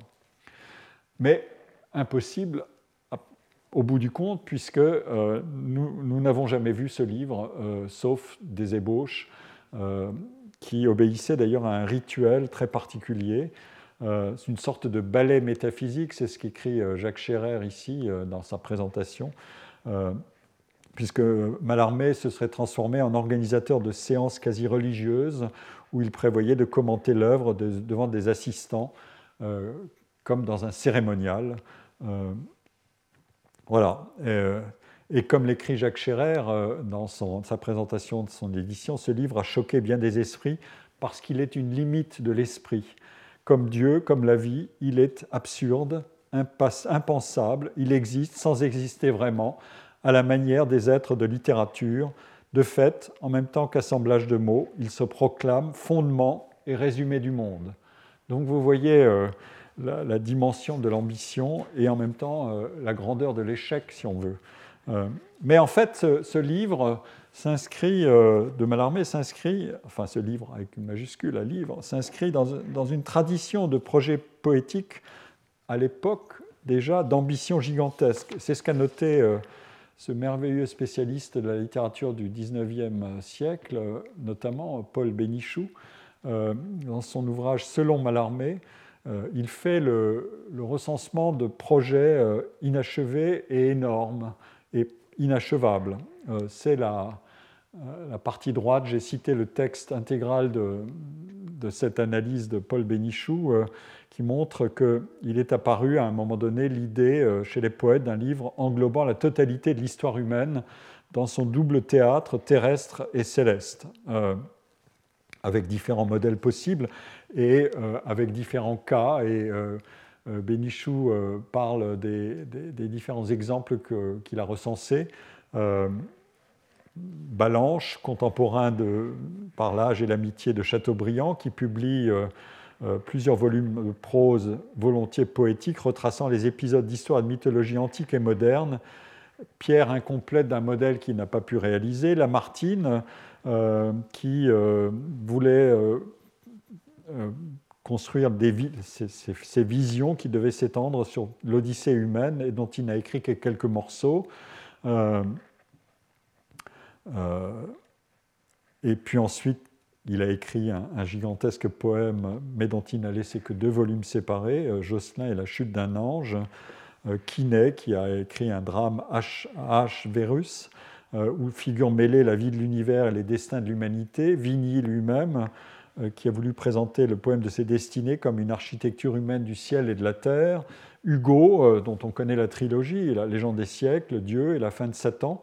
Des œuvres qui sont animées d'une ambition analogue euh, à celle du projet de Mallarmé parce qu'elles appartiennent à un, genre narratif, celui de la, légende et d'histoire, euh, euh, mais elles en diffèrent du projet de Mallarmé parce qu'elles existent, même partiellement et parfois considérablement, comme dans le cas de, Hugo par exemple. et il cite même un, projet qu'il dit il y a au moins un cas où l'auteur est mort sans avoir donné, malgré des efforts considérables, un commencement de réalité à son projet. C'est le cas de, Jules Lefebvre. Ici, la note le dit, c'était un, membre du Cénacle de Vigny de Hugo, auteur fécond d'ailleurs. donc, ce n'est pas un, auteur impuissant, paralysé par l'écriture. Il a écrit beaucoup, connu des historiens du romantisme, et qui a projeté toute sa vie jusqu'à la fin un grand poème dont le sujet était précisément l'univers, et dont quelques fragments d'allure euh, humanitaire ont été publiés dans ses écrits. Et Vigny de lui dit, ça c'est terrible, il s'enferma comme une forteresse dans, une immense poésie de l'univers, il fit toujours ce poème et ne le fit jamais. Bon, c'est dire beaucoup de choses en peu de mots. Euh, alors, euh, la, littérature n'est pas la seule à être concernée par ces projets d'œuvres sommes, pour parler comme Roland Barthes. Je vous donne ici des exemples d'œuvres cosmiques. Euh, le premier, c'est celui de Scriabine, Mysterium, ou Le Mystère, et j'en évoquerai deux autres, euh, Symphony Universe de Charles Ives et Klang de Stockhausen. Euh, Scriabine est un, compositeur russe qui a vécu entre 1871 et 1915, très, très original et connu principalement pour ses œuvres pour piano, euh, pour aussi trois symphonies, des poèmes symphoniques, dont le fameux poème de l'extase, et un concerto pour piano. Sa dernière œuvre, qui fut commencée en 1902, est restée inachevée 12 ans plus tard, euh, en 1915. Elle s'intitulait donc le, Mystère ou Mysterium. Euh, et en fait, seule la première partie, qui s'appelle l'acte préalable, a été composée partiellement seulement et a fait l'objet d'un travail d'achèvement et d'édition par un compositeur, euh, Alexandre Nemtin, euh, qui était si admiratif de Scriabine qu'il voua 28 ans de son travail euh, à cette entreprise d'achèvement de cette première partie. je vous donne ici quelques descriptions ou quelques éléments de description du protocole et des effectifs requis par l'œuvre. C'était pour un orchestre absolument gigantesque, de plusieurs centaines de musiciens, avec aussi des pianos, des orgues à lumière, des cuivres, des harpes, des instruments orientaux, des choristes masculins, féminins et d'enfants, de nombreux solistes, avec des effets visuels, des danseurs, des processions, de l'encens et du texte parlé. Euh, et il s'agit en quelque sorte, euh, le projet, et avec tous ces effectifs, c'est de paver le chemin de l'humanité dans son accès à une conscience supérieure. Ce qui reste de tout ça, c'est 53 euh, pages d'esquisses en grand désordre qui ont servi à cette, euh, rédaction euh, de l'acte préparatoire qui a été enregistré plus tard. Mais ce qui n'a pas été fait, à ma connaissance, qui pourrait l'être, c'était aussi le décor dans lequel tout ça devait se passer. Scriabine avait prévu que l'œuvre serait jouée en Inde euh, qu'elle euh, préluderait à une sorte de catastrophe euh, ou de, fin du monde et de renaissance d'un autre monde avec d'autres ressources selon des, arguments qui sont empruntés à la théosophie et à la mystique. Le, décor était effectivement celui de, de l'Inde et du, Népal aussi, dans une sorte de cathédrale euh, d'autre part, il n'y aurait pas de spectateurs, tout le monde serait participant. Voilà, euh, voilà l'idée générale de, de, l'œuvre telle qu'elle était imaginée. Et dans un décor, une sorte de cathédrale, mais qui n'était pas en pierre, euh, mais une cathédrale modifiable, avec des brumes et des lumières. Enfin, voilà, on avait tous les sens mobilisés pour l'œuvre. un projet aussi gigantesque n'a pas été achevé, mais il a été en partie réalisé. Et je détiens moi-même un enregistrement de l'acte préparatoire qui s'étend sur euh, euh, à peu près trois heures euh, et qui est assez étonnant. La deuxième, le deuxième exemple, c'est la symphonie de Charles Ives, Universe. Charles Ives, si vous ne savez pas qui il est, c'est un compositeur américain qui a appris la composition à Yale et qui a ensuite abandonné euh, partiellement le métier de compositeur euh, pour se lancer dans les assurances. Il est devenu un assureur très prospère Et, il a même eu enfin, des idées assez innovatrices dans le monde de l'assurance. Il est connu aussi comme ça, mais il est connu plus durablement, pour emprunter un vocabulaire qui m'est maintenant cher dans ce cours, pour ses œuvres musicales. Tout en étant assureur, il a continué à composer, euh, mais il ne s'est pas fait publier ni jouer. Et à partir de 1920, euh, il est né en 74 et il est 1874, il est mort en 1954. Donc à partir des années 20, il a eu des ennuis de santé et il a dû progressivement freiner et arrêter ses activités et professionnelles et artistiques. Et à ce moment-là, euh, précisément, l'avant-garde américaine l'a redécouvert, notamment l'avant-garde musicale de New York, euh, et a commencé à faire jouer sa musique. Il est l'auteur de, quatre symphonies et de pièces orchestrales qui sont fameuses, comme The Unanswered Question ou bien Central Park in the Dark. ce sont des œuvres très intéressantes.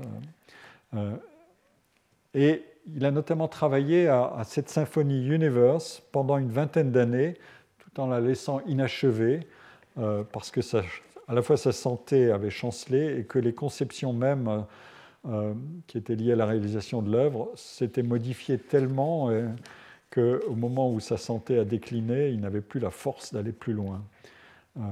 mais il y a eu des tentatives d'achèvement de l'œuvre, comme souvent pour des œuvres qui sont jugées euh, dignes d'intérêt ou plus euh, par euh, des, des compositeurs, notamment un, spécialiste de Ives, Larry Austin, qui a laissé une, forme d'achèvement, de, de, réalisation de cette symphonie Universe.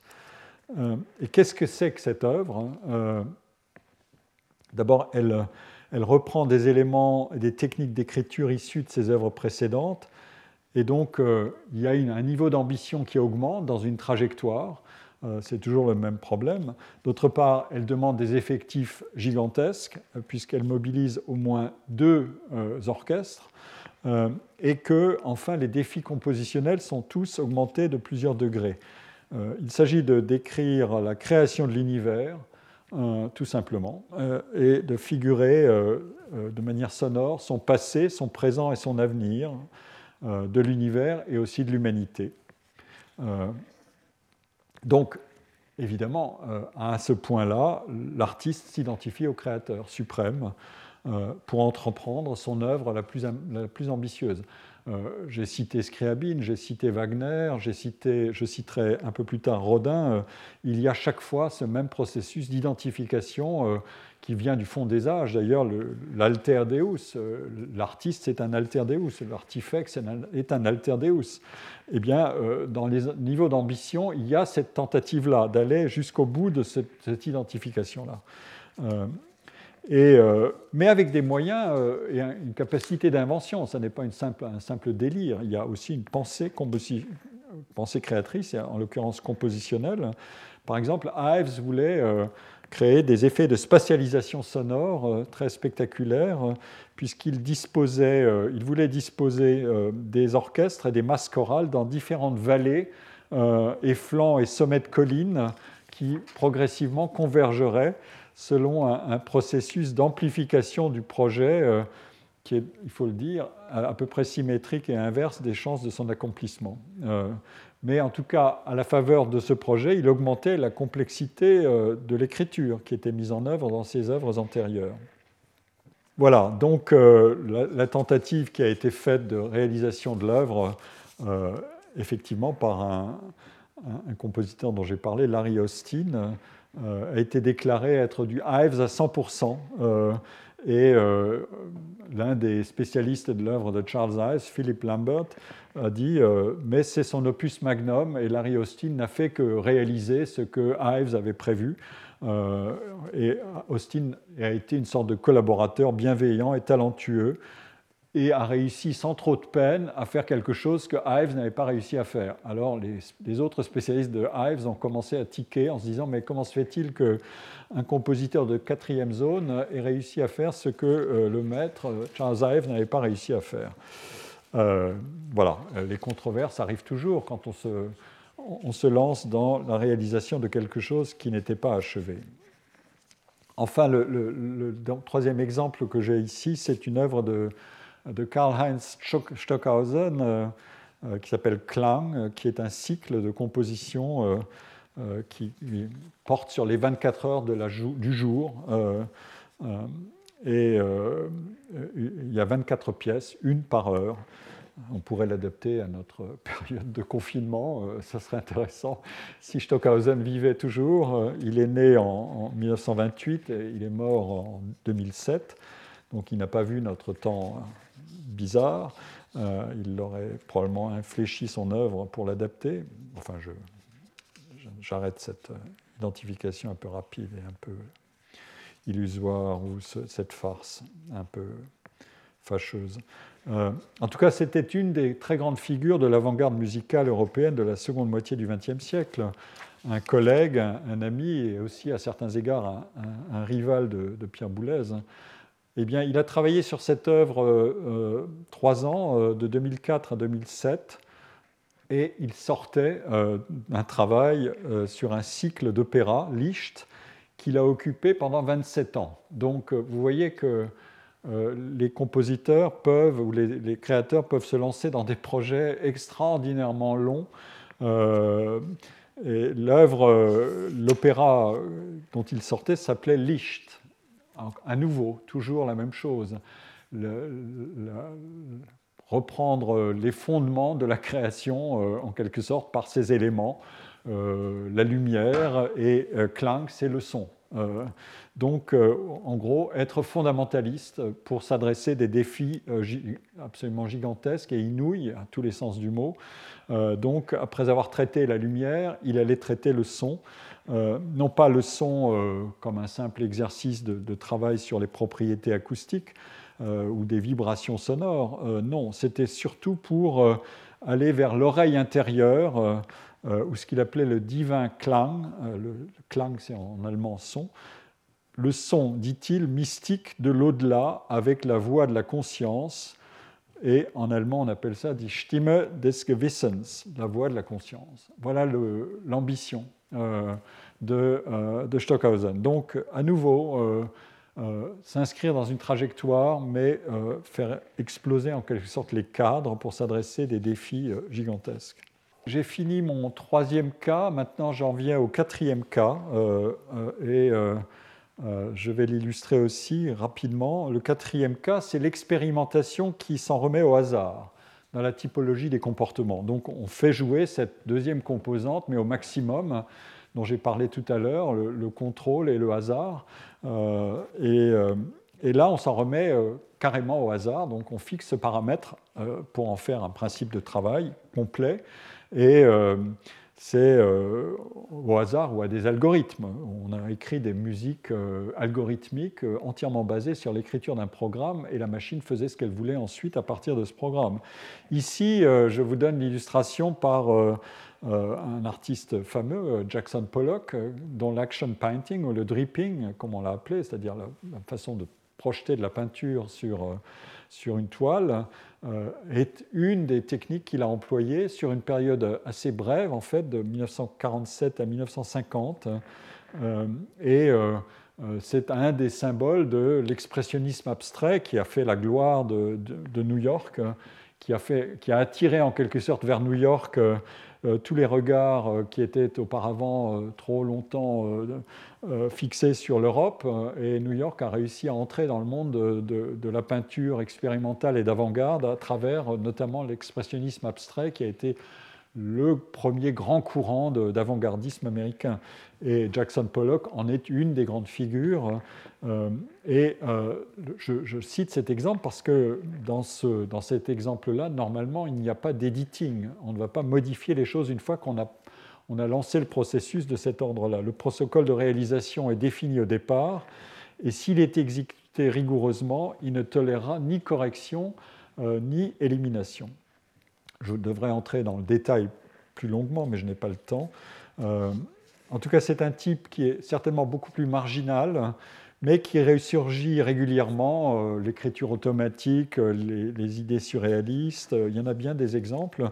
Et on en trouve aussi dans les algorithmes d'intelligence artificielle aujourd'hui, et qui peut-être nous promettent une forme de version supérieure de l'expérimentation algorithmique et de cet ordre. Cinquième cas, le dernier, je vous rassure, mais cette typologie demande peut-être à être euh, critiquée et ou augmentée. Euh, le cinquième cas, c'est celui d'un travail qui est explicitement fragmentaire et dont la progression n'obéit à aucun principe générateur dûment spécifié et ne cherche pas à atteindre une cohérence. Et je pense ici à, par exemple, la correspondance des écrivains, qui est publiée et recueillie dans leurs œuvres complètes, donc qui est assimilée à des œuvres, euh, ou la tenue d'un journal intime dont la chronologie euh, littérale tient lieu de principes directeurs sans autre souci d'organisation. Euh, et dans ce cas, les notions d'achèvement ou d'inachèvement ne s'appliquent pas. le point d'arrêt, c'est l'interruption volontaire ou involontaire, par exemple par la mort, euh, du flux de, production euh, qui est lié à cette attitude ou à ce comportement. Mais il y a des cas un peu plus sophistiqués qui obéissent au même principe, mais qui le rejoignent d'une certaine manière. J'en cite ici, je vais en citer deux. l'un probablement qui sont assez peu connus de vous, mais l'un est, de, Roger Martin Dugard, euh, Roger Martin Dugard a laissé un, long roman inachevé qui s'intitule Le lieutenant-colonel de Maumort. Euh, Roger Martin Dugard, c'est un écrivain qui a vécu entre 1880 et 1958 et dont on, ne sait peut-être plus aujourd'hui qu'il a été prix Nobel de littérature en 1937, notamment euh, parce qu'il a écrit un, fameux roman en huit volumes qui s'intitule Les Thibauts, qu'il a écrit entre, 1920 et 1940 le roman dont je parle, Le lieutenant-colonel de Maumort, est une œuvre, une œuvre monumentale à laquelle euh, euh, Roger Martin Dugard a travaillé entre 1941, donc après avoir clos euh, la série des Thibauts, et jusqu'en 1958. il pressentait qu'elle serait posthume tellement le projet était long, mais il voulait la publication du livre. Et le livre, le roman, euh, est bâti sur un personnage, ce lieutenant Momor qui traverse le siècle euh, et qui a une expérience, euh, une sorte, le livre fait le portrait de la, double vie ou de la double conscience de, de, de ce lieutenant-colonel. Un personnage à la fois épique qui a une, une vie sociale euh, qui se transporte de décor en décor, de la guerre au salon euh, parisien, etc., euh, à la comédie sociale de ce monde-là, et d'autre part, la vie intime. avec toutes sortes d'aperçus sur des, débats intérieurs, sur notamment la sexualité du personnage. et donc c'est une œuvre à laquelle tenait beaucoup Roger Massin Dugard pour toutes sortes de, raisons, notamment liées à cette dualité de, de l'œuvre et du personnage. Et, euh, et, le personnage, donc le lieutenant de Momor, tient des carnets et un journal pendant toute sa vie.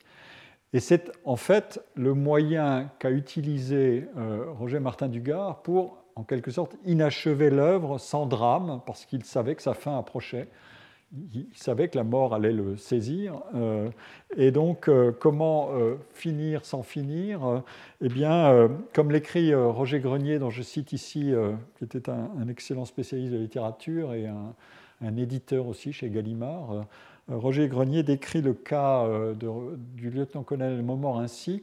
Alors que Roger Martin Dugard écrivait qu'il voyait que son roman se gonflait de digressions sans fin, autrement dit exactement le carburant pour ne rien finir, et qu'il sentait ses forces décliner, il finit par se soumettre ou se réjouir à l'idée que Momor serait posthume. Il imaginait un subterfuge pour que son interminable roman soit publiable. Il fallait simplement que son inachèvement soit expliqué par la mort du héros, sinon de l'auteur. C'est un ouvrage qui pourra, euh, sans inconvénient, être interrompu, dit Roger Martin Dugard, à n'importe quel moment, puisque c'est fictivement la correspondance d'un septuagénaire dont la mort peut souvenir d'un jour à l'autre. Quel que soit l'état où je laisserai le manuscrit, il suffira pour lui donner une terminaison plausible d'ajouter quelques lignes à la rédaction de Momor et d'y joindre une note explicative. Voilà, autrement dit, Roger Martin Dugard s'est logé dans une situation qu'il avait lui-même créée pour se transformer en, personnage, en auteur de euh, la finitude et de l'existence et du roman, et, euh, mais une finitude à la fois arbitraire et contrôlée par un flux. comme un flux dont je parlais dans ce cinquième type. L'autre exemple qui est, je veux dire, assez amusant, c'est celui d'une œuvre de John Cage qui s'appelle Organ, pardon, Organ ASLSP, Organ 2, vous allez, vous allez comprendre pourquoi. ASLSP, c'est As Slow as Possible. C'est une œuvre qui doit se dérouler le plus lentement possible. Et euh, euh, c'est une œuvre qui est prévue pour durer euh, jusqu'en 2640. Donc nous avons le temps. de quoi s'agit-il? Donc l'œuvre a été, le commencement d'exécution de l'œuvre, c'est 2001, et donc l'œuvre doit durer 639 ans. Il y a eu un, article dans le New York Times, j'ai repris cet exemple, je dois dire, à la lecture de cet article absolument fascinant du New York Times, euh, qui date de septembre 2020, euh, euh, qui s'intitule 6039 Year Concert with No Intermission for Coronavirus. donc tout va bien, nous sommes dans l'actualité. Cage avait d'abord écrit une pièce pour piano en 1985 avec une indication de tempo. Cage, c'est un homme qui, est un peu un héritier de Duchamp. Hein. C'est dans cette lignée-là qu'il faut le situer. Euh, euh, j'ai déjà cité, je crois, antérieurement une œuvre qui s'appelle 4 minutes 33 où un pianiste vient s'asseoir devant un piano et il ne fait rien, il ne joue pas une seule note pendant 4 minutes 33 c'est une sorte de déconstruction de la situation de concert. Euh, donc il est, il est habitué à, cette, à ces attitudes-là, mais il a aussi écrit des œuvres complètement euh, écrites, euh, et notamment c'est lui qui a poussé dans le sens de l'aléatoire, et il a une correspondance avec Pierre Boulez sur ce sujet-là de l'aléatoire qui est très très intéressante à lire. C'était un homme à la fois talentueux et très intelligent, John Cage. Euh, et en même temps euh, très drôle, je veux dire. Et donc son indication est aussi lent que possible. Euh, alors, il l'a retravaillé ensuite pour Org en 1987, et l'œuvre est connue sous ce nom-là, Organ 2, voilà, puisque c'est la version numéro 2, donc ces œuvres-là peuvent avoir plusieurs versions. Donc euh, le, principe de, l'œuvre au départ pour piano, c'était que chaque note et chaque accord soit étiré à l'envie, euh, un peu à la manière dont s'étirent des chants bouddhistes euh, qui tiennent des notes très longtemps ou des, vibrations sonores très longtemps. et d'ailleurs, John Cage s'était intéressé au bouddhisme zen. Et il avait, il avait fait cette déclaration, j'aime les sons tout simplement comme ils sont, et je n'ai pas besoin qu'ils soient plus que ce qu'ils sont. vous allez comprendre. Alors, quand c'était au piano, c'était un peu un problème, parce que le son du piano s'estompe une fois qu'on a frappé la touche. Pour l'orgue, c'est très différent. C'est une des raisons pour laquelle il l'a transposé pour orgue, car les notes peuvent être tenues à la limite indéfiniment puisque ce sont des, mécanismes de soufflerie euh, qui alimentent les tuyaux. Mais comment est-ce possible euh, est-ce que, Qu'est-ce qui se passe quand l'organiste euh, a besoin d'aller manger ou d'aller aux toilettes ou d'aller dormir ou s'il meurt Bon, ce sont des questions sérieuses que, qu'on peut se poser et ce sont des questions sérieuses que se sont posées que s'est posé un groupe de compositeurs, d'organistes, de musicologues et de philosophes dont certains avaient travaillé avec Cage dans une conférence dans la ville de Trossingen, euh, dans le sud de l'Allemagne, en 1998. Donc c'est une affaire sérieuse, comme vous voyez. Euh, ils ont développé l'idée d'une performance qui serait calibrée à l'espérance de vie d'un orgue. Et en l'occurrence, pas n'importe quel orgue, puisque le premier orgue à clavier moderne a été construit, dit-on, euh, ça peut être vérifié, mais enfin, a été construit dans une petite ville du sud de, Hanovre, c'est pas si loin de Berlin. Euh, cette ville s'appelle Halberstadt.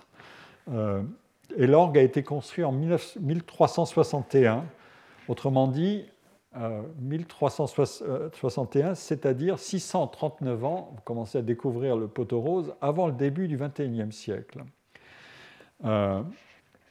Vous voyez ici se tisser progressivement aussi tout ce que j'ai déjà évoqué, c'est-à-dire le jeu avec la durabilité des œuvres, des, des, instruments historiques, l'histoire longue, etc. C'est un des registres favoris de, de tous ces, jeux de, travail créateur. Alors ceux qui s'étaient réunis, ce groupe, euh, musicologues, philosophes, etc., euh, ont décidé que la performance durerait eh bien, 639 ans. Autrement dit, euh, on, fait le symétrique. On passe de 1361 à 2000 et ensuite on applique le même coefficient, 639 ans, à la durée de l'œuvre à partir de là. En fait, évidemment, si on veut faire durer euh, une, exécution d'une œuvre 639 ans jusqu'en 2640, il y a évidemment quelques problèmes. Euh, est-ce que les générations vont se succéder en acceptant de jouer ce jeu-là, euh, si on peut dire? Il faudra des efforts pour la logistique, de l'argent, etc. mais tout ça, c'est passé. Et l'orgue qui a été choisi, c'est un orgue d'une église euh, qui avait été construite en, en, 1050. Et l'histoire même de l'Église fait encore référence à cette affaire de durabilité des, monuments ou des œuvres, euh, puisque l'œuvre euh, a été partiellement, pardon, l'Église a été partiellement détruite pendant la guerre de 30 ans, qu'elle a été déconsacrée en 1810 par le frère de Napoléon, Jérôme Bonaparte, puis qu'elle a servi de grange, de distillerie et même de porcherie et qu'elle a été finalement euh, remise euh, en, fonctionnement comme une église. Euh, et le principe de, de l'œuvre, c'est de changer les accords au bout d'un certain temps. et depuis, par exemple, l'œuvre a commencé par un silence de deux ans, parce que c'était écrit dans la partition, puis en 2008, nous en étions déjà à deux notes qui étaient jouées par euh, l'orgue. Euh, et en 2013, on a pu, euh, jusqu'en 2013, on a pu entendre ce même accord. Et l'accord a été modifié ensuite. évidemment, la question que vous allez me poser, mais comment est-ce que l'orgue peut tenir la note aussi longtemps sans qu'on ait des problèmes de logistique, d'organistes, etc. eh bien, c'est qu'on a mis des sacs de sable euh, qui permettent de maintenir les touches de l'orgue enfoncées. Euh, euh, détail supplémentaire, les changements d'accords qui font donc progresser l'œuvre au rythme que j'ai indiqué tous les cinq ans. ces changements ont lieu le cinquième jour du mois de, de l'année choisie, cinquième jour qui correspond à l'anniversaire de naissance de Cage. Donc vous voyez, c'est un dispositif totalement cagien à tous égards. Euh, et, il y a évidemment une cérémonie d'accompagnement euh, du changement d'accord, de chaque changement d'accord, qui est devenu un rituel pour les fans de, la pièce. Et le dernier changement qui a eu lieu, c'est le 5 septembre 2020, euh, c'était le 14e changement d'accord depuis que le concert a commencé le 5 septembre 2001. et inutile de vous dire aussi que cette petite ville qui n'était pas très connue est devenue euh, euh, bon, fameuse au moins pour ça, puisqu'elle a eu les honneurs du New York Times et d'un long, long article du New York Times, alors que normalement elle aurait sombré dans un anonymat complet. voilà, je termine cet exemple. Je vous donne ici, pardon, j'ai oublié de vous montrer le décor. ça, c'est John Cage, la ville. Euh, l'intérieur, les sacs de sable, le dispositif et, euh, et puis euh, le commentaire que donne l'article du New York Times qui est très détaillé et que je, n'ai pas le temps de vous, vous lire avec précision, mais qui est à la fois assez drôle et qui, met en œuvre toutes ces, toutes ces dimensions dont j'ai parlé dans le, dans le travail, hein. avec la, précision euh, très très documentée, puisqu'il faut des noms propres, euh, c'est un projet, on a des, des, euh, des, chœurs qui sont là aussi, etc. Enfin bon, c'est un événement, autrement dit un événement. Nous qui manquons d'événements en ce moment, nous savons au moins qu'il y a quelque part dans le monde une œuvre qui est jouée confinement ou pas, quoi qu'il arrive, son, son, interprétation se poursuit de toute manière. Alors, dans le quart d'heure qui me reste, j'espère pouvoir clore euh, mon exercice en, vous, en ajoutant cette, euh, cette, remarque importante qui est, premièrement, que cette typologie que je vous ai exposée peut être corrigée et enrichie. Les comportements des, compositeurs euh, sont, très nombreux, mais j'ai essayé de les classer. j'ai construit cette typologie sur les deux paramètres que je vous rappelle, le contrôle et l'incertitude, mais elle ne peut pas être considérée comme un ensemble de situations et de comportements qui sont exclusifs les uns des autres dans le travail des, artistes. Car le propre du travail créateur, euh, c'est en effet d'être très souvent organisé en une variété de projets euh, qui peuvent relever simultanément de différents types, des différents types que j'indiquais. Euh, certains projets sont réalisés rapidement et d'autres s'étendent sur des, périodes très longues. le, pardon, le, euh, le, vocabulaire qu'on peut utiliser euh, pour comprendre cette logique de projet simultanément mené à bien, euh, ça peut être celui de portfolio of bon, projects ou work, ou ce qu'un psychologue américain, Howard Gruber, très intéressant personnage qui a étudié les, carnets de travail de Darwin et qui en a tiré des modèles qu'il a appliqués ensuite à différents soit auteur, soit domaine, y compris les arts. Il a appelé ça des Network of Enterprises. Euh, et qu'est-ce qu'il veut dire par là? C'est que l'idée, c'est qu'il y a un but global qui est central dans un travail créateur. Autrement dit, il, faut toujours revenir à cette question. Qu'est-ce qui est, au fond, une ligne de force dans la, vie des créateurs? Il y en a une, à un moment donné, euh, qui se dégage.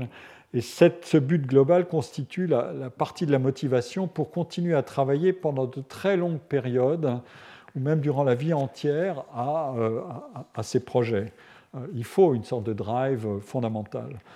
Et à mesure que ce processus se met en mouvement, des idées évidemment et des projets prolifèrent, euh, et les moyens de, réaliser le but deviennent de plus en plus nombreux et de plus en plus complexes.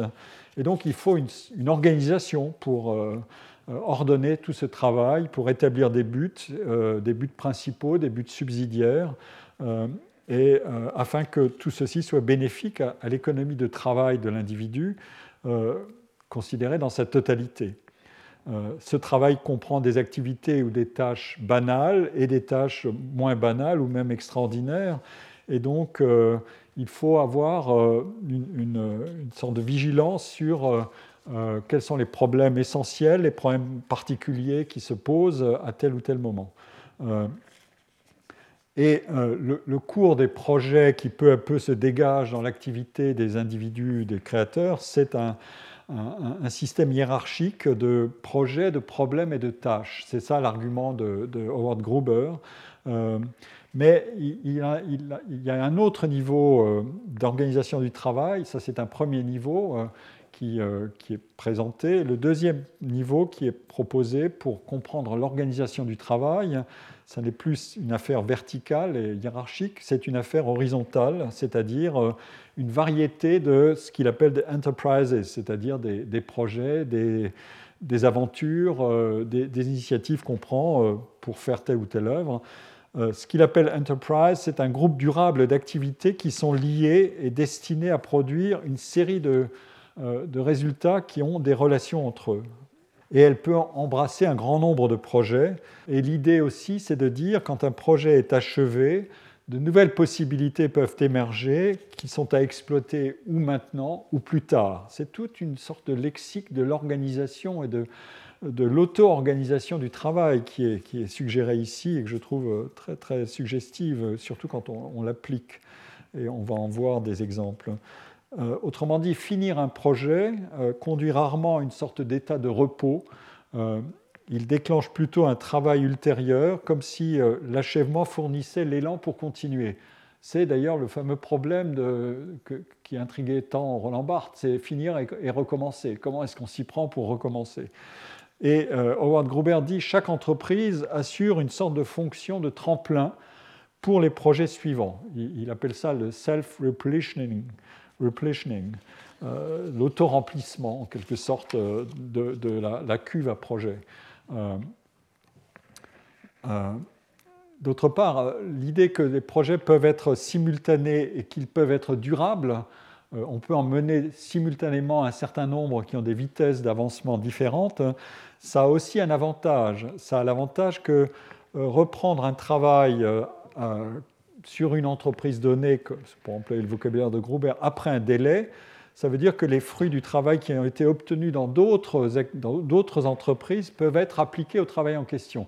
C'est toute cette logique de, euh, composition par simultanéité, par vitesse d'avancement différent et, et, démultiplication de son travail dans plusieurs lignes différentes.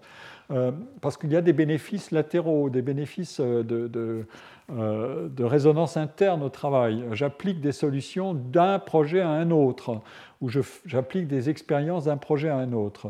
Des techniques qu'on a apprises ou qu'on a affinées, ou la connaissance qu'on a apprise dans un projet, il peut être appliquée, cette connaissance peut être appliquée à un autre. Et de même, on peut interrompre et reprendre. Euh, et euh, interrompre et reprendre, ça ne veut pas dire simplement qu'il y a une sorte de coupure nette. Non, il y a toute une trame qui se constitue euh, dans cette dynamique de composition et de combinaison de, projets, de composition de projets. Et l'argument que, que, développe Gruber, c'est que le fait d'interrompre finit par pousser euh, le créateur à reprendre le travail dans l'entreprise qui avait été interrompue, même si l'interruption a lieu ailleurs, mais euh, elle, peut se transporter sur un autre projet. Autrement dit, il n'y a pas de, n'y a pas de rupture simple dans une ligne donnée qui serait une interruption. L'interruption, elle favorise des sauts vers autre chose et vers notamment la reprise de ce qui avait été interrompu ailleurs. Donc c'est une sorte de lecture matricielle du travail qui est tout à fait, je trouve, passionnante. Et, euh, j'emploie ce mot matriciel à dessein parce que l'idée qui émerge progressivement, euh, c'est que d'un projet à l'autre, des éléments ou des procédés vont être réemployés.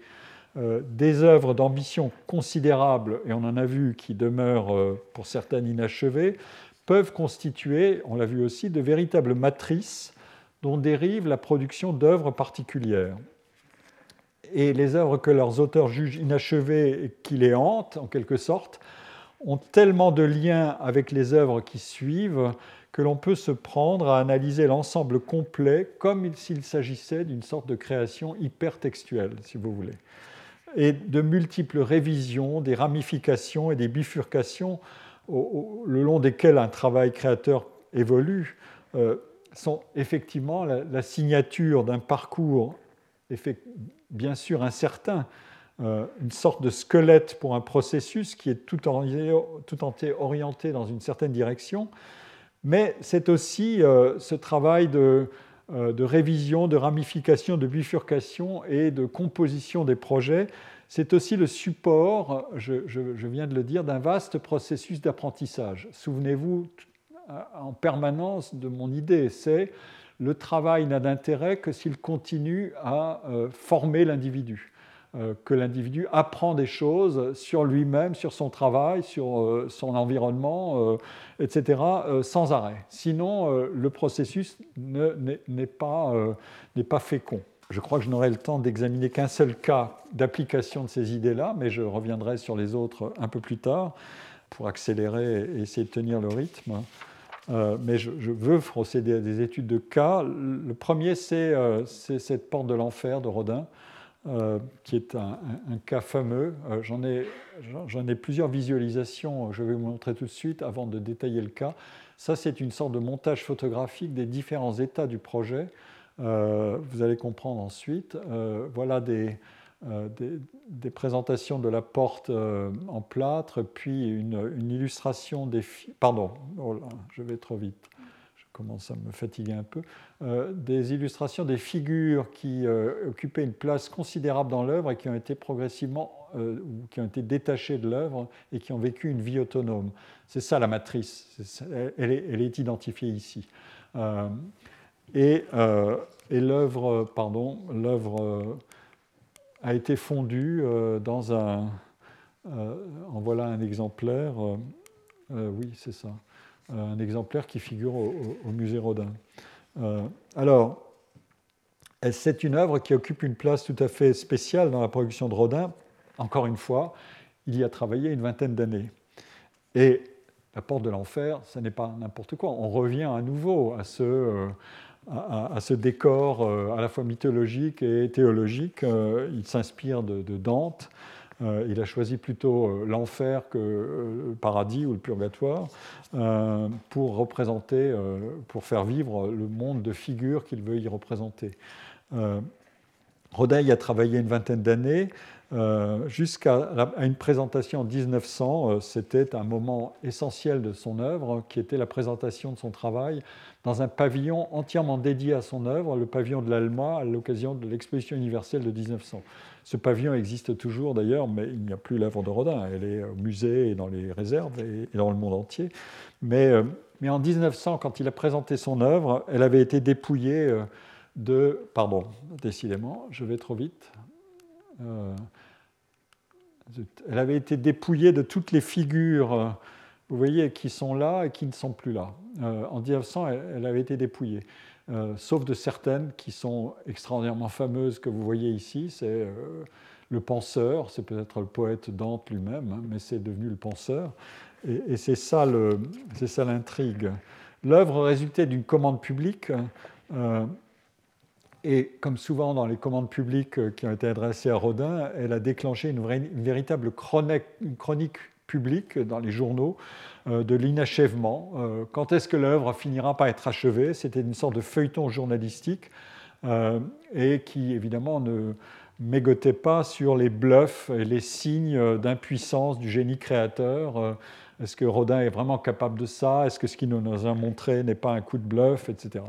Le paradoxe, c'est que cette œuvre qui symbolise l'inachèvement du plus grand projet de Rodin, puisque l'œuvre, effectivement, euh, dans son état présent et, fondu tel qu'on la voit actuellement, il y a au centre une sorte de mer houleuse de formes euh, qui ont perdu euh, une certaine signification, alors que dans, la, première la première intention, c'était une mer peuplée de figures, hein. c'était un, monde, un peuple de 200 figures, donc euh, un monde entier, un, enfer, la représentation de l'enfer.